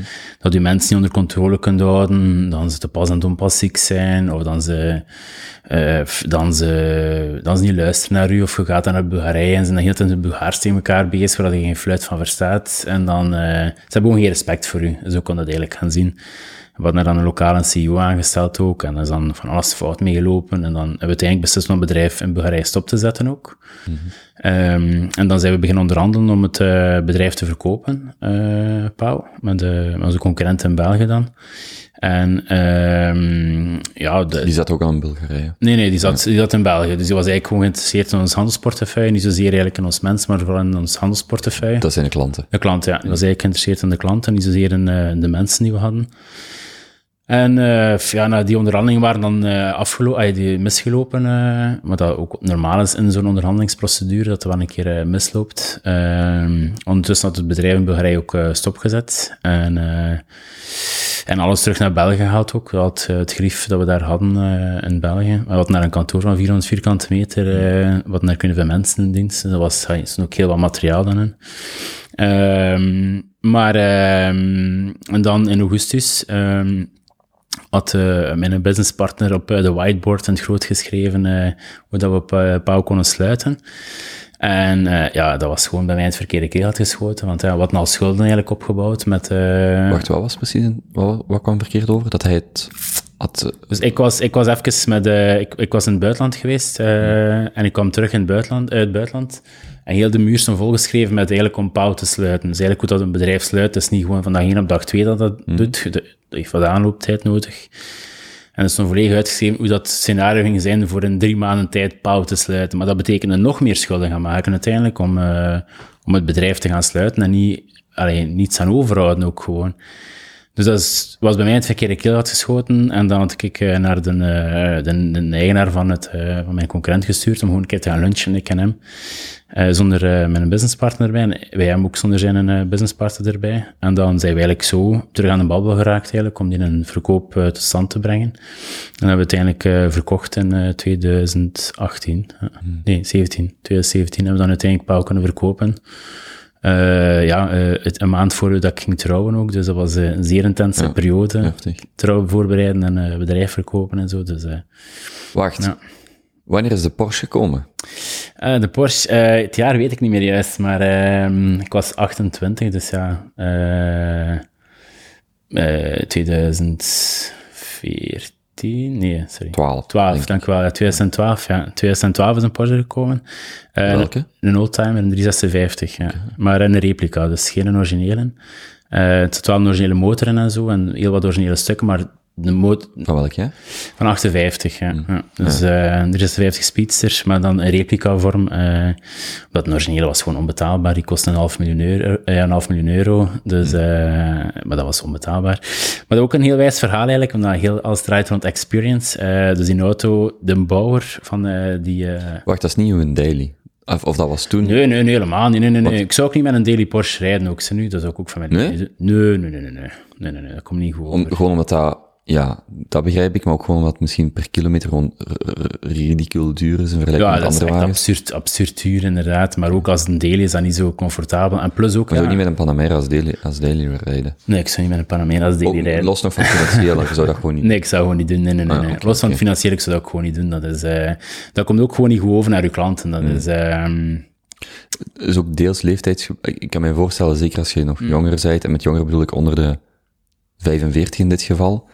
Ja, ik weet niet wat echt leeftijdsgebonden is. Dat is echt nee, maar het gewoon... komt toch anders. Als ik een dokter van zestig zie met uh, een Panamera, dat is anders als, ja, dat is waar, ja, als ja. Een, een gast van dertig. Los nog uh, of het betaalbaar is of niet. Uh, dat voelt, ja, dat voelt gewoon anders. Ja, dat voelt inderdaad helemaal anders, inderdaad. Dus ik zou, ik zou dat echt niet doen. Dat is, uh, of dat je nu kunt betalen of niet, maakt op zich niet uit. De, de perceptie naar mijn klanten toe is niet... Uh, is niet zo goed als daar mijn mm. Porsche op, eh, op rit staan. Oké, okay, dus het was nooit de intentie om dat echt als daily te hebben? Nee, nee, nee, nee, nee. Echt, ja, ja gewoon een, een Porsche. Ja. En, en vooral ook ja, oldtimers, wel een grote passie ook uh, van mij. Dus, uh, ook technisch? Gewoon... Het herstellen, het ah, wel, dus ik heb, ik heb in, uh, in, in, in, uh, in het middelbaar nog avondschool automechanica gedaan, uh, mm. omdat het dan, uh, dat ik korting kreeg op uw rijlessen toen uh, in Lokeren. Uh, ja, uh, ik heb uh, uiteindelijk hebben mijn ouders mij leren rijden, dus op zich maakt dat niet zoveel uit. Maar uh, het was wel leuk eigenlijk om een jaar... Uh, Of ik heb dat twee jaar gedaan, dan in automechanica. Ik vond dat heel leuk om aan te prutsen, maar zelf doe ik het eigenlijk niet. Als je vanaf dat je een auto dan hebt... Ik heb dan te veel schrik om dingen fout te doen, omdat ik me er ook niet op kan toeleggen, om me op te focussen ook. Ik heb meer schrik om iets fout te doen dan iets goed te doen, dus dan doe ik het liever niet. Hè. Ja, je zit er in een stomme situatie dat je met oudere wagens dan niks wilt fout doen, en met nieuwere ja. wagens kun je bijna niks meer doen. Je kunt niks doen aan een nieuwe wagen. In vergelijking met wat je twintig jaar geleden dan maar kon doen. Je kunt er niet meer aankomen, maar een carburateurkuisen en zo, dat kan ook wel, en mijn luchtfilters en zo vervangen, dat, uh, dat ging nog wel, of een band vervangen, uh, hey, mijn velg vervangen, sorry. Dat ging nog wel, maar niet uh, mijn, mijn nokkenassen gaan afstellen of zo, of uh, mijn kleppen gaan, uh, gaan regelen. Daar, daar ging ik echt mee niet gaan beginnen. Dat, uh, nee. uh. hoe, hoe is die Porsche dan uh, in uw bezit geraakt? Ah, wel, dus uh, ik had dan contact gehad met, die, met dat bedrijf in L A, dat daar uh, in Los Angeles, waar dat die uh, Porsches maakt, uh, die auto's, uh, nieuw maakt. Omdat ik hem ook wel samenstaan dan volgens uh, mijn, uh, mijn goesting. En ik ging hem toen samen kopen uh, met een vriend, uh, ook dom idee, doet dat nooit trouwens, uh, een auto kopen samen, samen een auto kopen met een vriend? Nee, nee, nooit doen, uh, uh, nooit doen. Zou ik het met uw vrouw doen? Met mijn vrouw? Wel, met uw vriendin, sorry. Mijn vrouw, nee, ik ben getrouwd, hè? Ja, maar zou je het met uw vriendin, zou je het aanraden om, om samen met een vriendin uh, een auto te kopen? Het is niet wat, als het een deel is, dat daar aan toe, maar niet als het een speciaal is, ja. Hmm. Oké. Okay. Ja, ik zou niet aanraden, nee. nee Wacht, wat, wat was de redenering om het met een vriend te doen? Om de kosten te delen? Kosten te delen, inderdaad. Uh, om de kosten te delen, ja, maar ook vooral van... Ik wist dat ik er niet zoveel mee ging rijden, uiteindelijk. Uh, dus uh, dat... Uh, dus ja, dat wil ik er gewoon niet... Uh, Hey, ik wou dat, ik wou dat gewoon niet doen. Dat, uh... ben, ik ben benieuwd naar het verhaal, maar dat klinkt als een, als, een, als een beslissing die op korte termijn goedkoper is, maar op lange termijn vaak uh, duurder uitkomt. Dom, echt super dom. Dat is echt, uh, allee, het is gewoon heel dom. Van, ik kan niet anders zeggen dan. Ik heb al veel domme beslissingen gepakt, maar ik heb er heel veel uit geleerd. Dus mm. zo mijn M B A of life eigenlijk, als je dat... Dus, dus je stelt je Porsche samen, samen met je maat ja. uh, in L A? Nee, we, op voorhand, dan ja. vliegen we naar daar eigenlijk voor, uh, voor over te babbelen, maar... Ja, omdat we toen nog uh, alle twee heel druk aan het werken waren, hadden we maar beslist om een heel kort maar in L A te zijn, als een zijnde maar tweeëndertig uur of zo in L A. Mm. Uh, maar dat is echt keihard vliegen uh, naar daar. Dus um, ja, wij in L A, dat is ook een gigantisch grote stad. Als je daar Urbani niet kent, is dat echt een kutstad. Dus de eerste keer dat ik daar was, vond ik echt, ook een, echt, een, echt geen fijne stad. Ook nu, ik ben een hele groot fan van L A nu. Ik vind het echt een super, super zalige stad. Maar de eerste keer dat ik daar was, vond ik dat verschrikkelijk om naartoe te gaan. Is het, uh, de, ik ken het alleen van de file-verhalen. Ja, dat, dat, de, dat de file, traffic constant... Ja, traffic is constant. Maar als je Waze gebruikt, valt dat op zich nog wel mee nu. Dus eigenlijk, okay. ja, het valt op zich nog wel mee, maar het is niet zozeer... Uh, een traffic op, uh, op, uh, op, de, op de straat is, is een ramp. En in de binnenstad is gewoon superveel rode lichten. Hè. Extreem veel rode lichten. Dan, mm-hmm. uh, en ook weinig van openbaar... Uh, sorry, van uh, gelijk trams, metro's? Nee. Helemaal niks, hè? Je hebt één, je hebt één, één tramlijn ja. of één metrolijn, denk ik. Uh, ja, want gelijk in, in New York is het ook zot om te rijden, maar daar heb je tenminste een uh, openbaar... De metro, proces, ja, ja, dat vrij goed werkt, maar dat is niet een Allee, het is ook een super, super uitgestrekte stad. Hè. Mm-hmm. Van downtown alleen naar, naar Venice rijden is, is een uur en een half rijden of zo. Dat, uh... mm. Maar boven, wij waren naar mijn doel toen uh, in, uh, in L A. Dus uh, enkel naar dat bedrijf gaan, voorschot betalen. En er nog wat vrienden die daar wonen uh, gaan zien, gaan feesten, een beetje slapen en dan de vlieger terug te pakken. Dat was eigenlijk zo wat het idee. En transport vooral te le- regelen naar, uh, naar België. Dus uh, allee, die auto samengesteld, voorschot betaald. Uh, uh, Dan gaan we feesten in, in, in L A en dan een beetje geslapen, dan terugvlogen naar huis. En dan twee maanden later was hij, of drie maanden later was die Porsche dan klaar. Dan wat foto's van gekregen en dan zijn we op de boot gingen zetten en uh, op, uh, in een container uh, onderweg naar, naar België. En dan uiteraard, ja, je zit dan, die, alles moest al betaald worden. Dat is uw bezit op die container richting richting hmm. Nederland, hè. En naar Rotterdam ging het toe komen. Zet je een container aan het tracken en plots wordt die afgehaald in Colombia, wordt die van de container van de uh, boot gehaald en staat die daar. En je zou nog denken van, ja, hij is door het Panama-kanaal gevaren en hij, is, uh, hij staat daar dan even te wachten voordat hij op een grotere boot gaat om de oversteek te doen. Hmm. Ik had dan gebeld naar Maarsk toen, eh, van, eh, hey, uh, hoe zit dat daarmee? Ja, we gaan hem op een grotere boosting, ah, dus mijn veronderstelling klopt niet. Maar drie dagen werd zo'n week, dus, en ik werd echt super ongerust, want ja, dat klopt nu uiteindelijk niet. Dus en je had alles al betaald? Alles al betaald, ja, inderdaad. Dus gebeld terug naar Maarsk, van, ja, ja, en van, ah ja, nee, nee, dat is inderdaad niet normaal, dat, dat duurt nu al te lang. En dan is uiteindelijk gebleken dat hij foutief van de boot is gehaald, uh, toen in, uh, in Colombia. Die is hem terug naar L A moeten gaan, terug op een juiste boot gezet en dan pas terug naar België mm. gekomen. Dus er was wel, wel redelijk wat vertraging opgelopen, uh, hier dat we die nood hadden dan in België.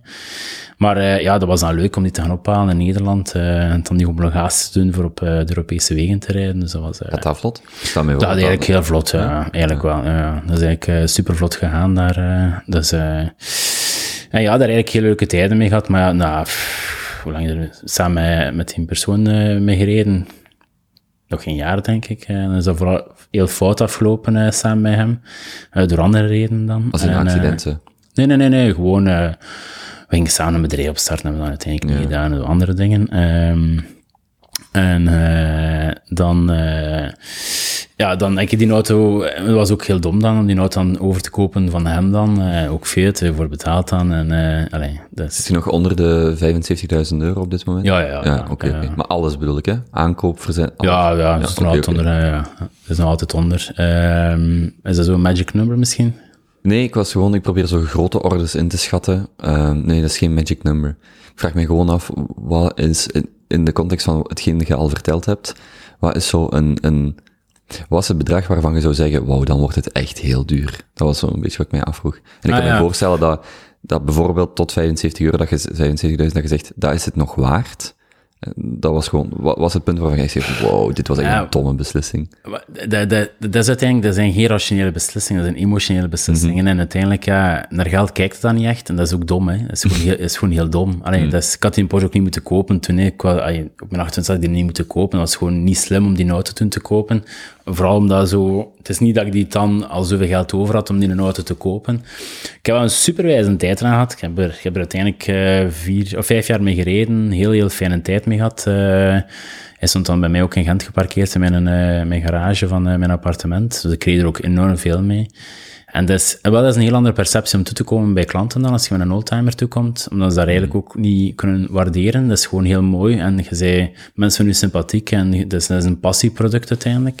Terwijl een nieuwe Porsche, daar, daar, daar staat een stempel op. Het is een dure auto. Bam. Mm-hmm. Of dat dat dan een auto is van twintigduizend euro, of dat is een van honderdvijftigduizend of van honderdduizend euro.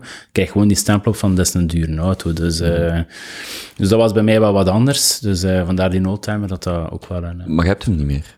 Ik heb hem nu niet meer, nee, nee, nee. Dus ik heb toen uh, mijn Porsche ook verkocht om uh, te investeren in het bedrijf dan ook, wat ook mm. veel slimmer was dan uiteraard om, uh, om te doen, uh, in plaats van die een auto uh, te hebben. Uh, en we zullen wel zien wat er nog komt in de toekomst. Dat, uh, uh. Dus uh, terug naar uh, Caviar, want, want dat was eigenlijk... Ja, uh, dus daar waren we aan het, aan het huh? komen, inderdaad, tussen uh, Pau, dan Bulgarije. Uh, dat bedrijf verkocht en dan hadden we eigenlijk uh, het jaar ervoor hadden we... Um, Hadden we, omdat ik, we deden ook redelijk qua virtual reality met, uh, met de drie D-studio, maar dat was altijd in drie D dat we V R deden. En we kregen toen regelmatig de vraag voor dat in, uh, in video ook te doen, dus een driehonderdzestig video dan uh, te doen. We hadden altijd studie een boot wat afgehouden, maar ik er toen niet echt in geloofde. Dat was zo vier GoPro's en allee, dat de meesten dat deden toen. Dat was echt niet, niet kwalitatief uiteindelijk dat we het wouden doen. Dan ene klant ons toch echt overtuigd om, uh, om het te doen, maar dan op ons manier. Dus dat we echt uh, zintuigen konden gaan, uh, gaan prikkelen, niet alleen het, ho- het, het gezicht en uh, het gehoor, maar ook echt uh, tast en, en geur in gaan werken. Dus dat we echt een multisensory experience gingen gaan maken. Dus uh, alle zintuigen konden uh, gaan... Uh... Rond welk jaar zitten we dan? Dan zitten we vier jaar geleden, twintig zestien. Hmm. Ja. Want ook, want, want dat vind ik belangrijk bij zo'n dingen, um, dat evolueert gigantisch snel. Hè? Maar, dus vier ja, ja, jaar geleden ja, is echt ja. een lange tijd. Ja. Als die vraag toen kwam, dat is niet gelijk je vandaag... Zijn, is heel die wereld van, van uh, V R-brillen en, en wat je net beschrijft, is al zodanig geëvolueerd. Maar op dat moment is dat, staat dat nog meer in zijn kinderschoenen. Ja, dat is echt in zijn kinderschoenen toen. Ja, ja, ja, dat is echt in zijn kinderschoenen. Maar hij, uh, hij had ons toch overtuigd om daarin te gaan doen. Uh, Maar we gingen dat dan stereoscopisch gaan filmen. Dus dat eigenlijk dat je een, een gevoel van drie D hebt in, uh, in video. Dus eigenlijk lijkt dat een uh, gevoel van diepte. Door het feit dat je ogen niet hetzelfde zien, als je links of rechts oog aftekt, dat je een ander beeld krijgt. Dat is mm-hmm. eigenlijk een soort voor dieptezicht. Als je dat gewoon met vier GoPro's doet, hebben we dat niet. Dat is eigenlijk gewoon een vlakke video waar je naar aan het kijken bent. Maar als je dat filmt op de juiste manier, dat dat gefilmd wordt gelijk dat, uh, dat wij kijken ook, echt stereoscopisch, dan heb je echt een gevoel van diepte daarin. Dus als er iets wordt aangereikt eigenlijk in V R, dan hebben ze het gevoel om ernaar te grijpen, omdat dat zo echt is omdat dat naar u toe komt. Mm-hmm. Gelijk een drie D-film eigenlijk. Uh, dezelfde manier dat dat gefilmd wordt, maar dan in driehonderdzestig. Uh. Dus uh, zo gezegd, zo gedaan. Wij zijn naar Nicaragua gevlogen om daar te gaan filmen uh, voor hem. Superwijze tijd daar gehad. Ook een prachtig product afgeleverd toen. En dat was van, ja, kan je toen nog vragen daarvoor? Allee, we hebben dan maar een nieuw bedrijf opgericht dan weer uh, en daar rond. Um, uh, dat noemden we toen Yume V R. Uh, wat dat droom in uh, het Japans betekende. Mm-hmm. Van, uh, en, uh, via via in contact gekomen uh, met, uh, met Caviar. Um, aan de babbel beginnen geraken uh, met een uh, creative director toen en de, een toenmalige C E O van, uh, van Caviar. Om daar eigenlijk een onderdeel van uit te maken. En dat, was, dat klikte eigenlijk heel goed met hen. Um, en zo zijn we eigenlijk onderdeel geworden van Caviar. En dat is eigenlijk een, in het begin was dat een vrij... een latente uh, uh, samenwerking eigenlijk, dat we zo, uh, of een passieve samenwerking. Um, en dan, twee jaar geleden, ben ik dan met mijn businesspartner uit elkaar gegaan. En ben ik ook echt in Antwerpen komen gaan zitten bij de kavi- uh, kantoren van Caviar. En is die samenwerking echt uh, supergoed. En nu klikt dat eigenlijk heel goed met dat team en, uh, en de mensen vandaar. En, um, en dat geeft ook een meerwaarde. De naam Caviar is een heel mooie naam, ook wereldwijd. Het is ook een, een, een, een global company eigenlijk. Dat is uh, vooral op, uh, in het Westen aan zij ook zitten. Van waar zijn zij van origine? Belgisch, ja. Belgisch. Ja, persoonlijk ja. heeft dat opgestart eigenlijk. Uh, en eigenlijk een prachtig bedrijf uitgebouwd. Maar de grote boost is gekomen als ze naar Amerika gegaan zijn. Mm-hmm. Dus uh, er zijn nu kantoren in L A, in Parijs, Londen, Madrid en België. Mm-hmm.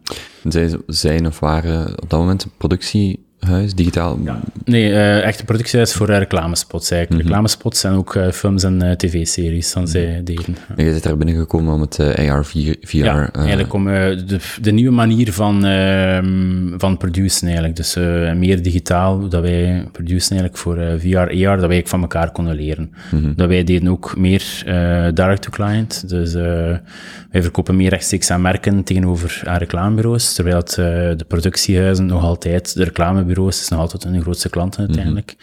Mm-hmm. Um, en de manier van kijken daarop eigenlijk, dat, dat, dat we maar van elkaar konden leren. Ja. Hoe is dan Cousteau? Spreek je het juist uit? Ja. Hoe is Cousteau is dat gekomen, ook een grappig verhaal. Um, dat wij meer en meer in uh, tweeduizend zestien dan de uh, Amerikaanse markt aan het opgaan, uit zestien en zeventien, ja, meer en meer de Amerikaanse markt aan het opgaan waren en er ook meer en meer uh, zichtbaarheid begonnen te krijgen, ook in, uh, in Amerika. Um, In Amerika was het ook een bedrijf dat Yume noemden, uh, zonder de V R erachter. Uh, die maakten software voor uh, broadcasters. En die wouden iets doen voor in, in V R ook. Dus uh, die wouden dat lanceren als Yume V R. En uh, in Amerika gaat het erom uh, wie dat de grootste zakken heeft. En dat waren wij absoluut niet uiteindelijk. Je wilt geldzakken. Geldzakken, ja, sorry. Ja. Uh, dus die kon er tips in zijn en uh, buideltassen. En, uh, dus wij kregen plots een brief, uh, een zeer gewichtige brief, uh, dik pakketje uh, toe in uh, het kantoor in, uh, in L A. Van uh, ja, een season desist. Dus dan zijn eigenlijk eisen voor het uh, bedrijf te sluiten. Uh, Onder die naam. Uh, onder die naam Yume V R, inderdaad. Dus, uh, waren jullie toen al... Jullie waren dan ook... Ah ja, omdat jullie deel uitmaakten van Caviar, waren jullie ook ja. effectief actief in de V S en ook... Ja, inderdaad. Konden... Dus dankzij Caviar waren wij ook actief in Amerika, mm-hmm. inderdaad. Mm-hmm. Uh, zij dus... konden u maar die cease and desist sturen, deels omdat je bij Caviar zat. Allee, omdat... We hadden op zich hadden wij geen entiteit, we hadden geen legale entiteit in Amerika. Dus we hadden uh, puur eigenlijk dat we de kantoren gebruikten eigenlijk van, uh, van Caviar. Um, maar we hadden geen legale entiteit. In, uh, wat een, uh, maar het viel wel onder de Caviar paraplu. Goh, eigenlijk ook niet. Ja, f, eigenlijk ook niet. Wat een, mm. allee, ze, kon, ze konden eigenlijk niks doen. Ze, ze stuurden een cease and desist naar Yume V R, B V B A, eh, maar dan uh, op het kantooradres in, uh, in Amerika, in, mm. uh, in, uh, in L A. En uh, ja, dat was een vrij gewichtige brief met daar uh, zware dwangsommen op, uh, ook van uh, vijftienduizend dollar per dag, dat het uh, online bleef staan. Uh, maar ja, je verandert niet van dag één op dag twee natuurlijk van, uh, van naam. Wat een productie die aan het lopen waren, wat onderhandelingen bezig. Ja, je kunt niet van dag één op dag twee van naam veranderen. En dan uh, gevraagd aan uh, de advocaat waar Caviar mee samenwerkt, uh, van wat het kost voor uh, een, een rechtszaak daartegen aan te spannen, voor die naam toch te mogen houden, maar dat dan absurde prijzen krijgt voor uh, rechtszaken in Amerika, tussen uh, de achthonderdduizend en het miljoen dollar dat dat kost mm. voor een rechtszaak doen. De kans was wel groot dat we dat wonnen, maar ja, bon, wij moesten wel de rechtskosten dragen, dus ja, laat maar. En dan heb ik, heb ik gewoon via LinkedIn een bericht gestuurd naar die C E O en dan een gesprek had met die vrouw. Van Yume. Van Yume, inderdaad, vandaar dan. Uh, dit, ay, dus, maar zij wist er ook niet van dat haar, uh, haar legal uh, dat had gedaan. Uh, maar dan hebben wij van haar eigenlijk uitstel gekregen, zes maanden, om een nieuwe naam te vinden en, uh, en dat te lanceren. En dan zijn we gelanceerd onder Cousteau, uh, waar ik eigenlijk ook wel blij mee ben. Dat is eigenlijk een heel mooie naam. Uh, mm-hmm. En dekt de lading ook heel goed, waar uh, Yume droom betekent in het Japans. Is Cousteau echt uh, ja, van de passie van, uh, van Jacques Cousteau en uh, de onderwaterwereld eigenlijk. Mm-hmm. Uh, alles gebeurt rondom u uiteindelijk ook, en dat is ook bij V R. Het is een heel belevingswereld en uh, het matcht wel eigenlijk maar mooi bij elkaar. Ja. Was daar nu, was nu uw rol in het algemeen? Allee, waar, waar vult je dagen mee? Uh, ik, uh, met, uh, met hustelen, uh, met uh, klanten ronselen. Uh, allee, voor klinkt wel mooi, uh, klinkt slecht. Uh, voor Cousteau, maar uh, nu ook uh, voor Caviar eigenlijk, omdat wij... Uh, met Cousteau zijn we vooral op de internationale markt ook heel actief. Uh, uh, vorig jaar was vijfenzeventig procent van onze klanten uh, kwamen uit uh, het buitenland. Uh, en dat is eigenlijk ook wat ik nu ook een rol ga opnemen bij Caviar, of opgenomen heb vanaf uh, in, uh, afgelopen één januari, voor echt zo de global uh, business development uh, te gaan doen. En uh, in de landen waar ze nog niet actief zijn, dus eigenlijk voor de nieuwe markten. Dus uh, echt voor uh, het Midden-Oosten, waar we met Cousteau actief zijn. Ja, dan denk ik Midden-Oosten, Afrika, Azië. Met Noord-Afrika staat nog niet op de planning ook, maar vooral Azië inderdaad, China, Japan en Zuid-Korea bijvoorbeeld dan ook. Uh, ja. Alleen nu even wachten als corona gedaan is natuurlijk. Um, maar, um, maar ik vertrek zondag naar het Midden-Oosten terug voor, uh, voor daar te gaan uh, verkopen. Maar dat klinkt zo vies, verkopen eigenlijk, vanaf veel woord, maar... Uh, ik vind het helemaal dus, niet dat dat, nee? ja, okay, ja, niet dat, dat vies klinkt. Is goed, ja. um,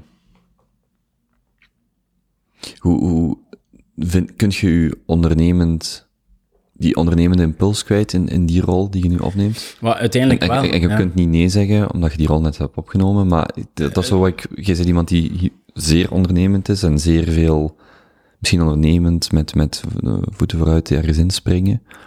Um, kunt je dat in die rol kwijt? Ja, uiteindelijk wel, omdat uh, het is een heel sterk veranderende markt. Dus ik denk wel eigenlijk als met een ondernemende uh, zin, uh, of een ondernemend idee, daar, daar wel een, een, een verschil in kunt gaan maken in die markt. En ondernemen, gelijk wat dat doet, is eigenlijk maar één ding dat belangrijk is, en dat is verkopen. Als jij, je moet nog het zotste idee hebben dat je hebt voor een start-up te gaan doen, als je geen hmm. verkoop hebt, dan dat lukt het uiteindelijk niet. Dus elke ondernemer moet eigenlijk een verkoper zijn. Dus in dat opzicht kan ik mijn ondernemend ei zeker wel kwijt bij Caviar ook. En het is en blijft een hele mooie naam, uh, Caviar. Het is een heel mooi productiehuis, een heel mooi bedrijf.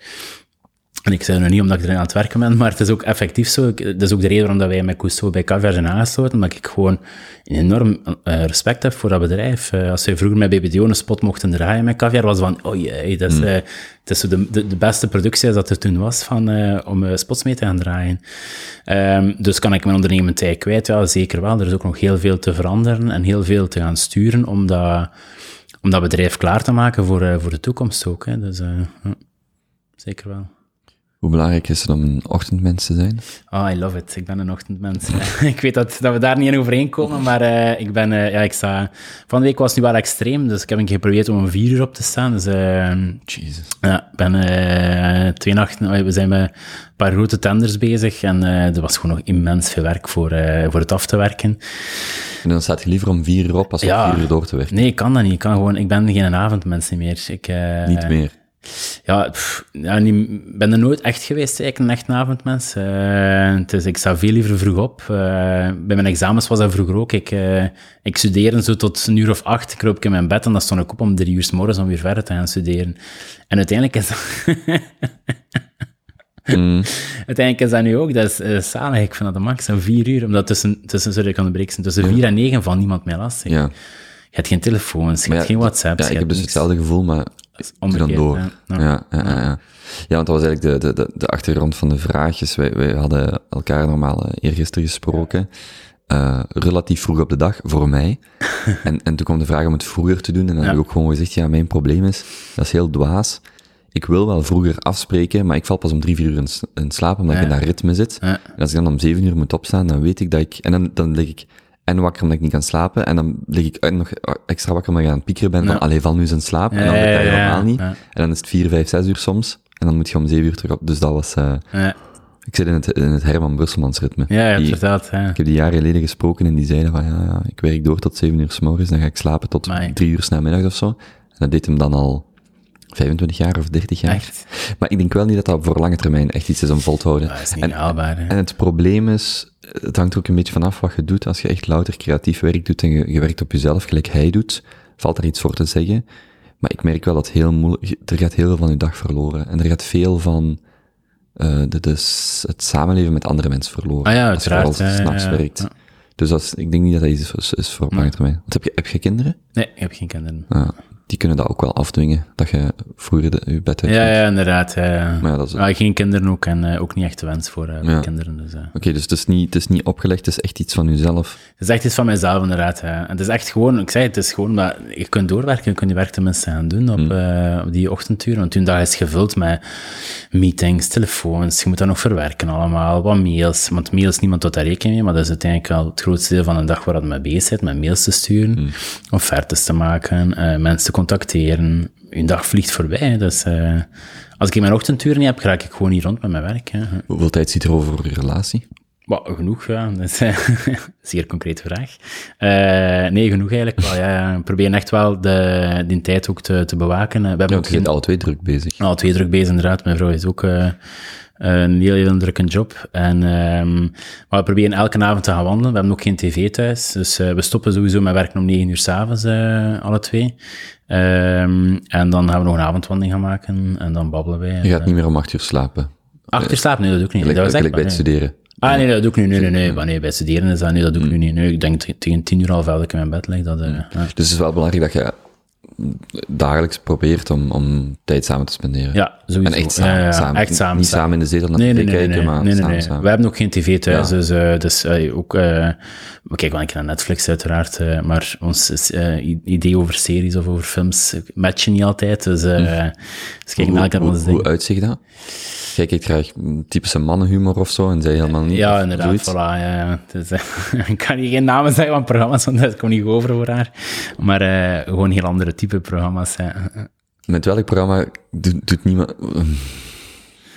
Wacht, dat is een, een programma dat we samen graag naar kijken, en ik vind het niet erg om te zeggen, is Temptation Island bijvoorbeeld. Mm-hmm. Dat is gewoon echt hilarisch om samen naar te kijken. Dat, ja. uh, uh, dat vind ik wel... Uh, allee, dat is echt gewoon, dat is gewoon, dat is gewoon grappig. Hè. Dat mensen op tv willen komen, dat snap ik echt niet. De, de, ganse, de kans is groot dat zij exact weet welke programma's je met, een, uh, met knarsende tanden mee oh, ja, uiteraard. Ja, ja. Ja, ja.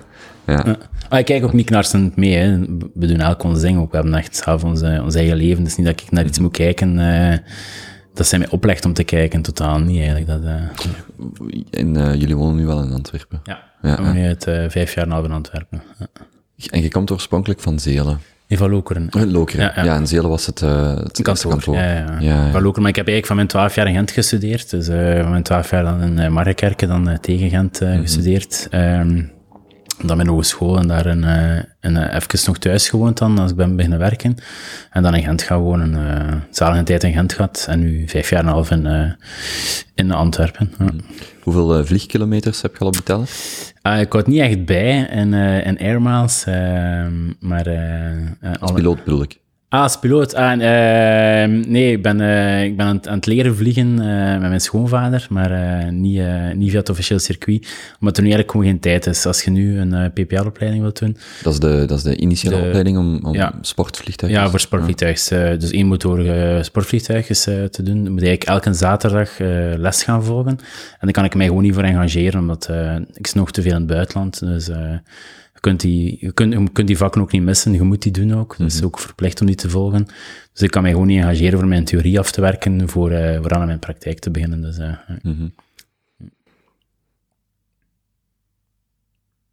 Je lijkt iemand die um, ja, een, een, een goed weet waar hij mee bezig is. Alles, alles lijkt zo...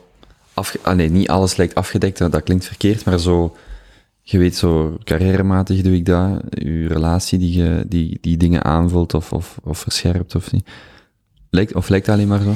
Goh, ik, uh, ik ben uh, een, ik zelf een zeer uh, chaotisch mens. Uh, het is niet dat mijn leven is niet, is niet, is niet gepland. Allee, dat, uh, hmm.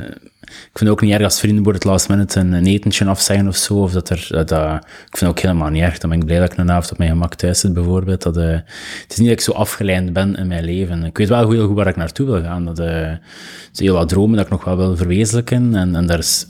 Daar is ook iets voor nodig, uiteraard. Dus ik weet wel wat ik moet doen en wat ik wel wil doen, uiteindelijk. En, uh, maar ik leef echt voor de ervaring. Hè. Dat is echt... Uh, experience is echt mijn... Dat, dat drijft mij ook echt in mijn leven. Uh, het is heel toevallig... Dado van Petergem heeft me ook gezegd van... Als ik aan u denk, moet ik aan experience denken. En je zei ervaringen. Als je zotte dingen wil doen, moet je bij Kevin zijn. En dat is... Uh, dat is gewoon wijs. Ja. Ik vind dat wijs om zo'n stempel te krijgen van mensen. Dus... Uh, Maar mijn leven is niet echt afgeleid of afgekaderd. Maar ik weet wel goed wat ik wil en wat ik niet wil. Uh, dus ook uiteindelijk uit alle fouten die ik dan gemaakt heb uit mijn leven, uh, in mijn leven, dat ik daar dat, dat ik wel weet wat ik, waar, wat ik wel wil en wat ik niet wil. Heb jij, heb jij een, en ik bedoel niet een planning als het moet rigoureus vastliggen, maar zo een, een, een meerjarenplan dat je zegt van, dit is wel waar ik de komende vijf jaar naartoe wil, of voor mijn veertigste of dat soort dingen? Goh, um, goh... Niet echt eigenlijk, nee. Dat ligt eigenlijk niet echt vast. Ik heb nog een paar dromen die ik wil doen, maar daar staat niet echt een, een termijn op van uh, wanneer dat dan moet gebeuren. Um, maar uh, ik, heb, ik heb niet zo'n planning eigenlijk, nee. En dat is ook het voordeel, het feit dat wij geen kindjes hebben of zo, is uh, ons leven staat vrij om te doen en te laten wat we willen. Dus uh, als het nu zou blijken dat er voor ons een job nodig is om te verhuizen naar... Ik zeg maar iets naar, naar Shanghai of, uh, of naar uh, Tokio, dan, dan kunnen we ons valiezen pakken. Nee, we zijn ook gewoon weg. We hebben de flexibiliteit in het leven dat...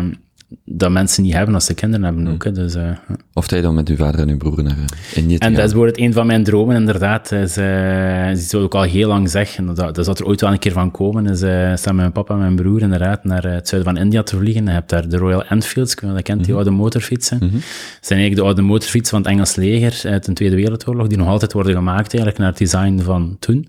Wel een beetje moderner uiteraard. En, en zijn dan bepaalde tochten of uh, specifieke tochten? Nee, het is echt, ik wil gewoon terugrijden naar België. Ja. Ah, oké, okay, ja, okay. Dus echt van het zuiden van India terugrijden naar België, over uh, naar, naar van boven dan... Uh, de oude zijderoute? Een ja. stukje van de oude zijderoute, ja. Alleen Iran en zo is niet, uh, mm-hmm. is niet zo toegankelijk om uh, door te rijden. Ja. Twee maanden al, of drie maanden? Drie maanden, ja. Drie maanden. Drie maanden zou ik wel doen. Ja.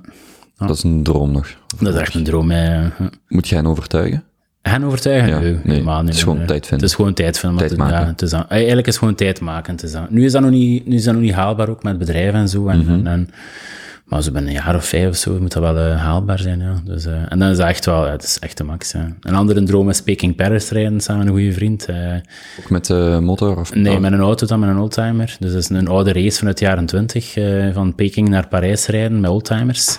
En dat wil ik eigenlijk gewoon doen. Mm. Hè, van Peking naar Parijs rijden met een oldtimer. Zegt de Mongol Rally iets? Ja, dat zegt mij ook. Uh, en de Mandalay mm. Bay. En, uh, uh, Oké. Okay. Uh, uh,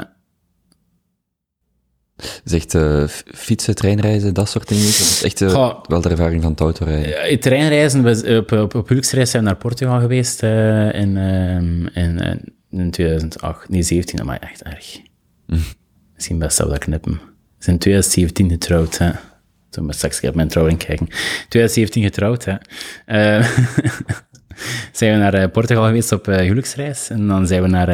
Uh, naar uh, uh, heel de bovenkant van Portugal gedaan. Dan zijn we ook in Douro-streek terechtgekomen.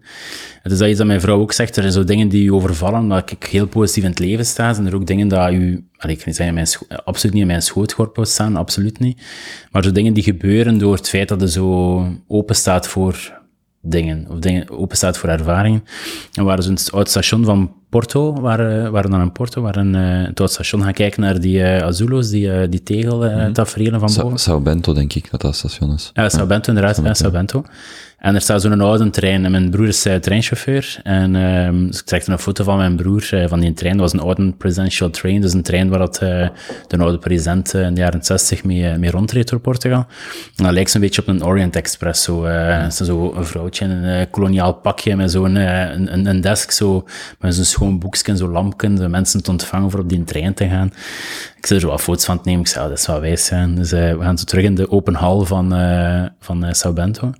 En er staat zo'n ja, een, een banner staat er van, uh, van die een trein, de Presidential Train. En dat was blijkbaar twee keer, uh, één keer per jaar, twee weken, dat hij een trein rijdt.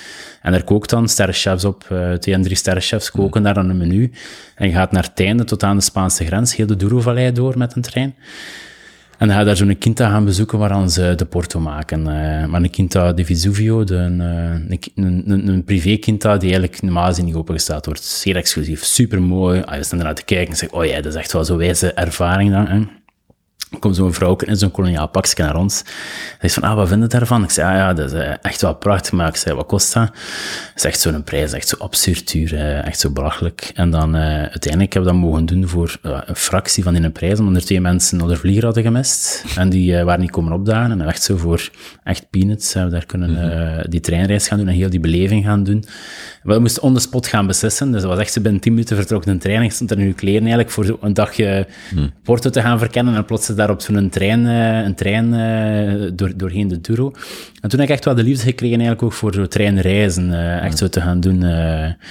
Dan mijn vrouw is toen een boek gekocht van zo The Great Train Rides Around the World. Mm. Zo, uh, de, en, en door Mongolië is ook zo'n heel mooie uh, transsiberisch. Ja, ja, super, super mooi. Ja. Uh, de de mooie kans bestaat dat de maat is nu op wereldreis en ik zou hem uh, in Peking willen gaan oppikken. Zalig, de maat is een vriendin ja. En dan samen terugrijden van Peking naar uh, Moskou of Sint-Petersburg. Of met een trein.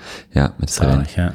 En uh, je kunt dan ook nog van hier, je hebt dan de, de, de, de Orient Express, maar die vertrekt denk ik in Wenen. Die van uh, Wenen, Istanbul, maar je hebt dan ook de verbinding hier vanuit Parijs. Maar zo, ja, dat soort dingen. Van, is er niet een Orient Express vanuit Londen ook? Mm, waarschijnlijk, ja. Maar gelijk ik hem ken, dacht ik, in mijn hoofd, zijn, ja. dacht ik dat de originele Orient Express is Wenen, Istanbul, en dan mogelijk nog aansluiten ah, en ja. verder. Maar het, allee, ja, het is ja. zo. Want er is, maar er is nu ook bijvoorbeeld uh, onlangs de nachttrein naar Wenen. Ja, dat soort dingen vind ik bijvoorbeeld ook ah, leuk om te doen. Ja. En er is vanuit Wenen, ik heb hem uiteindelijk nooit genomen. Ah, ik, ga, ik ga het nog doen. Maar er is een vierentwintig uur trein, allee, dus een trein waar je vierentwintig uur op zit naar Kiev. Naar gewoon Kiev? Van, ja, gewoon Kiev. En dat kost, uh, ik geloof, vijftig euro de laatste keer dat ik dat checkte. Ik dacht, uh, daar ga ik ook eens een keer. Dat is niks, ja, maar. Gewoon van Wenen, even naar Kiev, vierentwintig ja. uur op de trein, zo, dat soort dingen. Zalig, ja, ja, moet dat gewoon doen. Dat is een ervaring, dat is een max. Dat ja. maakt ook rijker als mensen, dat is uh, van dat soort ervaringen. Dus ja, nee, nog, nog heel wat ervaring dat ik wil doen. Maar niet dat dat uitgestippeld is in plannen van, dat moet dan of dan gebeuren, uh, helemaal niet. Uh. Dat contrast tussen wat je professioneel doet en de plekken waar je komt en de dingen dat je ziet... Um, bijvoorbeeld, je werkt voor Tomorrowland, of je werkt uh, aan die bandjes, uh, bijvoorbeeld voor Tomorrowland, je komt op die festivals. Dat contrast met gewoon de, de gewone dingen des levens, zoals aangesproken worden en uh, wilt je dit nog last minute doen, of dat nu die treinrit is of iets anders. Dat vind ik ook altijd mooi, zo van, de hoogtepunten zijn niet per se die, die chique, uitbundige oh, dingen, helemaal niet, nee, maar veel eerder nee, nee, die kleine momenten, dat, wat, wat soms uh, toevallig voorbij komt, of waar je snel ja op moet zeggen. Nee. En dat blijken dan vaak de veel meer memorabele momenten dan...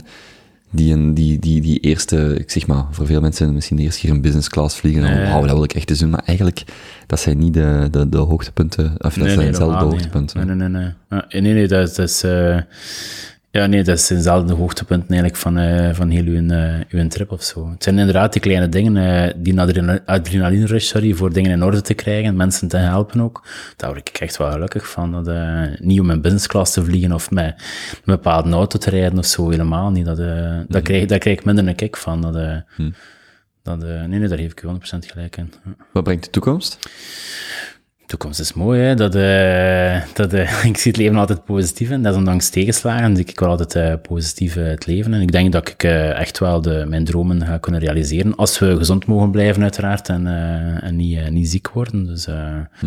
zie ik wel een hele mooie toekomst tegemoet. Uh, uh. Kevin, is er iets wat uh, jij nog moet vertellen? Nog iets wat van, u, van uw hart moet? Uh, pff, niet echt iets van mijn hart. Alsof zo, we hier nee. een late avondshow op de radio zijn aan het maken. Nee. Nog iemand die je moet bedanken? Well, nee, niet, niet, niet per se bedanken, maar iets dat ik wel nog interessant vind, uh, dat ik ook opgeschreven had gisteren, is van, um, toen ik met Dado... Dado heeft mij ook geïntroduceerd in het Midden-Oosten ook trouwens. Dus uh, daarom dat we ook uh, nu actief zijn in het Midden-Oosten. Mm-hmm. eigenlijk ik wou veel te stanken aan Dado. Eigenlijk moet de Dado als volgende gast pakken. En, okay. en, ja, en ik zou hem wel in contact brengen. Jullie, jullie waren eerst vrienden en dan uh, businesspartners of eerst? Nee, nee, ik ben geen, Dado is geen businesspartner ook. Het is echt gewoon een, een vriend eigenlijk. Elena is mm. een ex-collega van mijn vrouw en eigenlijk zo is dat een, een vriend geworden. Ja. We, ja. Zijn, we zijn geen businesspartners. En, um, maar vorig jaar de kans gekregen om Patrick Chaloup te ontmoeten. Dat is zo een eigenaar van de Chaloup Groep, een, een miljardenbedrijf uit het Midden-Oosten. En uh, hij had maar een kwartier in de tijd en zo, maar ik kwam in de V R steken. Ik had hem ook een V R-bril gemaakt, speciaal voor hem dan zo, uh, met Chaloup en zo op. En um, dat hij wat kon spelen. En hij zei ook van ja, de, die ook al heel veel tegenslagen in zijn leven gehad. Nu is hij een miljardair, maar hij heeft immens veel tegenslagen in zijn leven gehad ook. Um, en hij zei ja, twee, twee belangrijke lessen of twee belangrijke woorden en die mijn leven ook wel allee, altijd uh, naar boven haren was uh, perseverance en resilience, dus echt gewoon doorzettingsvermogen en, uh, en ook altijd weer die kans om uh, als je een klop krijgt om terug uh, uh, weer barstigheid, om terug recht te staan en dat is eigenlijk hetgeen dat mijn leven tekent ook uiteindelijk, dat is ondanks dat ik een tegenslag heb kom ik wel terug naar boven, dus uh, dat, uh... is dat iets wat je, wat je van nature hebt en beter in wordt of is dat iets wat je echt uh... aan kunt werken? Oh, volgens mij kun je er wel aan werken. Allee, ik werk ook wel redelijk qua mezelf. Hè. Het is hmm. niet... Uh, allee, ik ben niet de man van de grote woorden eigenlijk. Uh, absoluut niet. Maar ik heb al mensen, een mentor ook, die mij helpt. Of uh, een, een businesscoach die mij helpt met de juiste beslissingen te nemen. Dingen die ik nu wel in mijn leven organiseer, die ik vroeger niet had gedaan. Had ik dat...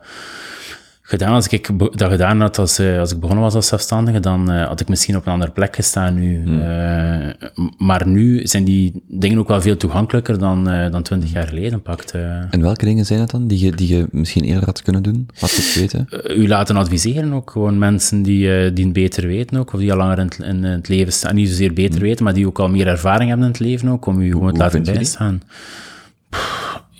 Stuurt hij gewoon een bericht op LinkedIn. Gaat op LinkedIn. Ik ben een groot fan van LinkedIn. Mm. Maar gaat op LinkedIn, stuurt die mensen een bericht. En, en je krijgt, allee, voor u ook, als je bepaalde mensen hebt, stuurt die gewoon een bericht. Je, je hebt er niks aan te verliezen. En nee, heb je altijd en ja kunnen krijgen. Dus... Uh, hoe weet je of iemand u kan helpen? Of is dat gewoon een kwestie van lezen, stuurs en dus, babbelen ja, met hen? Babbelen met hen en gezien wel, inderdaad. Je moet dat niet doen met één iemand, of zeker geen die fix op één persoon gaan steken, maar met meerdere mensen gaan babbelen en je kiest dan zelf uiteindelijk met wie dat een goede klik hebt en met wie niet. Hè. Dus, uh, mm-hmm. like een raad van advies ook, of een raad van wijzen uh, rondom u gaan, uh, gaan insteken, uh, is, is een zeer goed idee. Dat, uh, mm-hmm. uh. En nu heb ik mijn leven daar wel in georganiseerd, maar in het begin had ik dat niet gedaan. En, uh, dat is ook iets wat al meerdere keren in de podcast uh, bij, bij verschillende mensen is naar boven gekomen, van dat... mentoren slash ad- adviseurs slash... Uh, het is nooit triviaal om uh, uh, input te krijgen van, van mensen die u oprecht ook willen helpen. Ja, en ook, ook kunnen helpen, ja. willen en kunnen helpen. Ja. Um, ja. Hm. ja, zeker doen, dat is echt... Uh, dat heeft voor mij een immense meerwaarde in mijn leven gebracht. Ja. Hm. Kevin, uh, ik vond het heel aangenaam. Ja. Uh, vlot. Het is gelijk, ja, wat ja. ik niet verwacht dat het zo vlot ging zijn. Ja, nee, ik, uh, ik heb ook het gevoel dat wij uh, uren kunnen... Ja, dat is waar, maar ik had eigenlijk een tijd. Ik zag Helemaal. het net op je horloge dat hij al uh, vijf voor drie was, dus ja. Uh, uh, ja. tijd uh, het hoofd verloren. Ja. Nee, uh, super aangenaam. Ja. Uh, ik uh, ben, uh, kijk uit naar uh, hoe dat, dat verder ontwikkelt, want uh, als we nu verhalen hebben gedaan van het verleden, is dat echt van het... Er zit een lijn in, maar het is van het een en dan kwam dat en dan kwam ja, dat idee. Ja, het is altijd uh, zeer organisch. Alles is altijd heel organisch mm-hmm. gegroeid. Nooit mijn businessplan ook. Het is nooit echt mm-hmm. uh, uitgeschreven van nu gaat daar naartoe gaan en dan daar. Ja. Helemaal niet. Het is echt zo heel organisch gegroeid. Nee, dat maakt mij uh, benieuwd naar de toekomst. Ja. Uh, wat dat er dan nog uh, op je pad komt. Uh, of welke treinritten of autoritten er nog gaan volgen.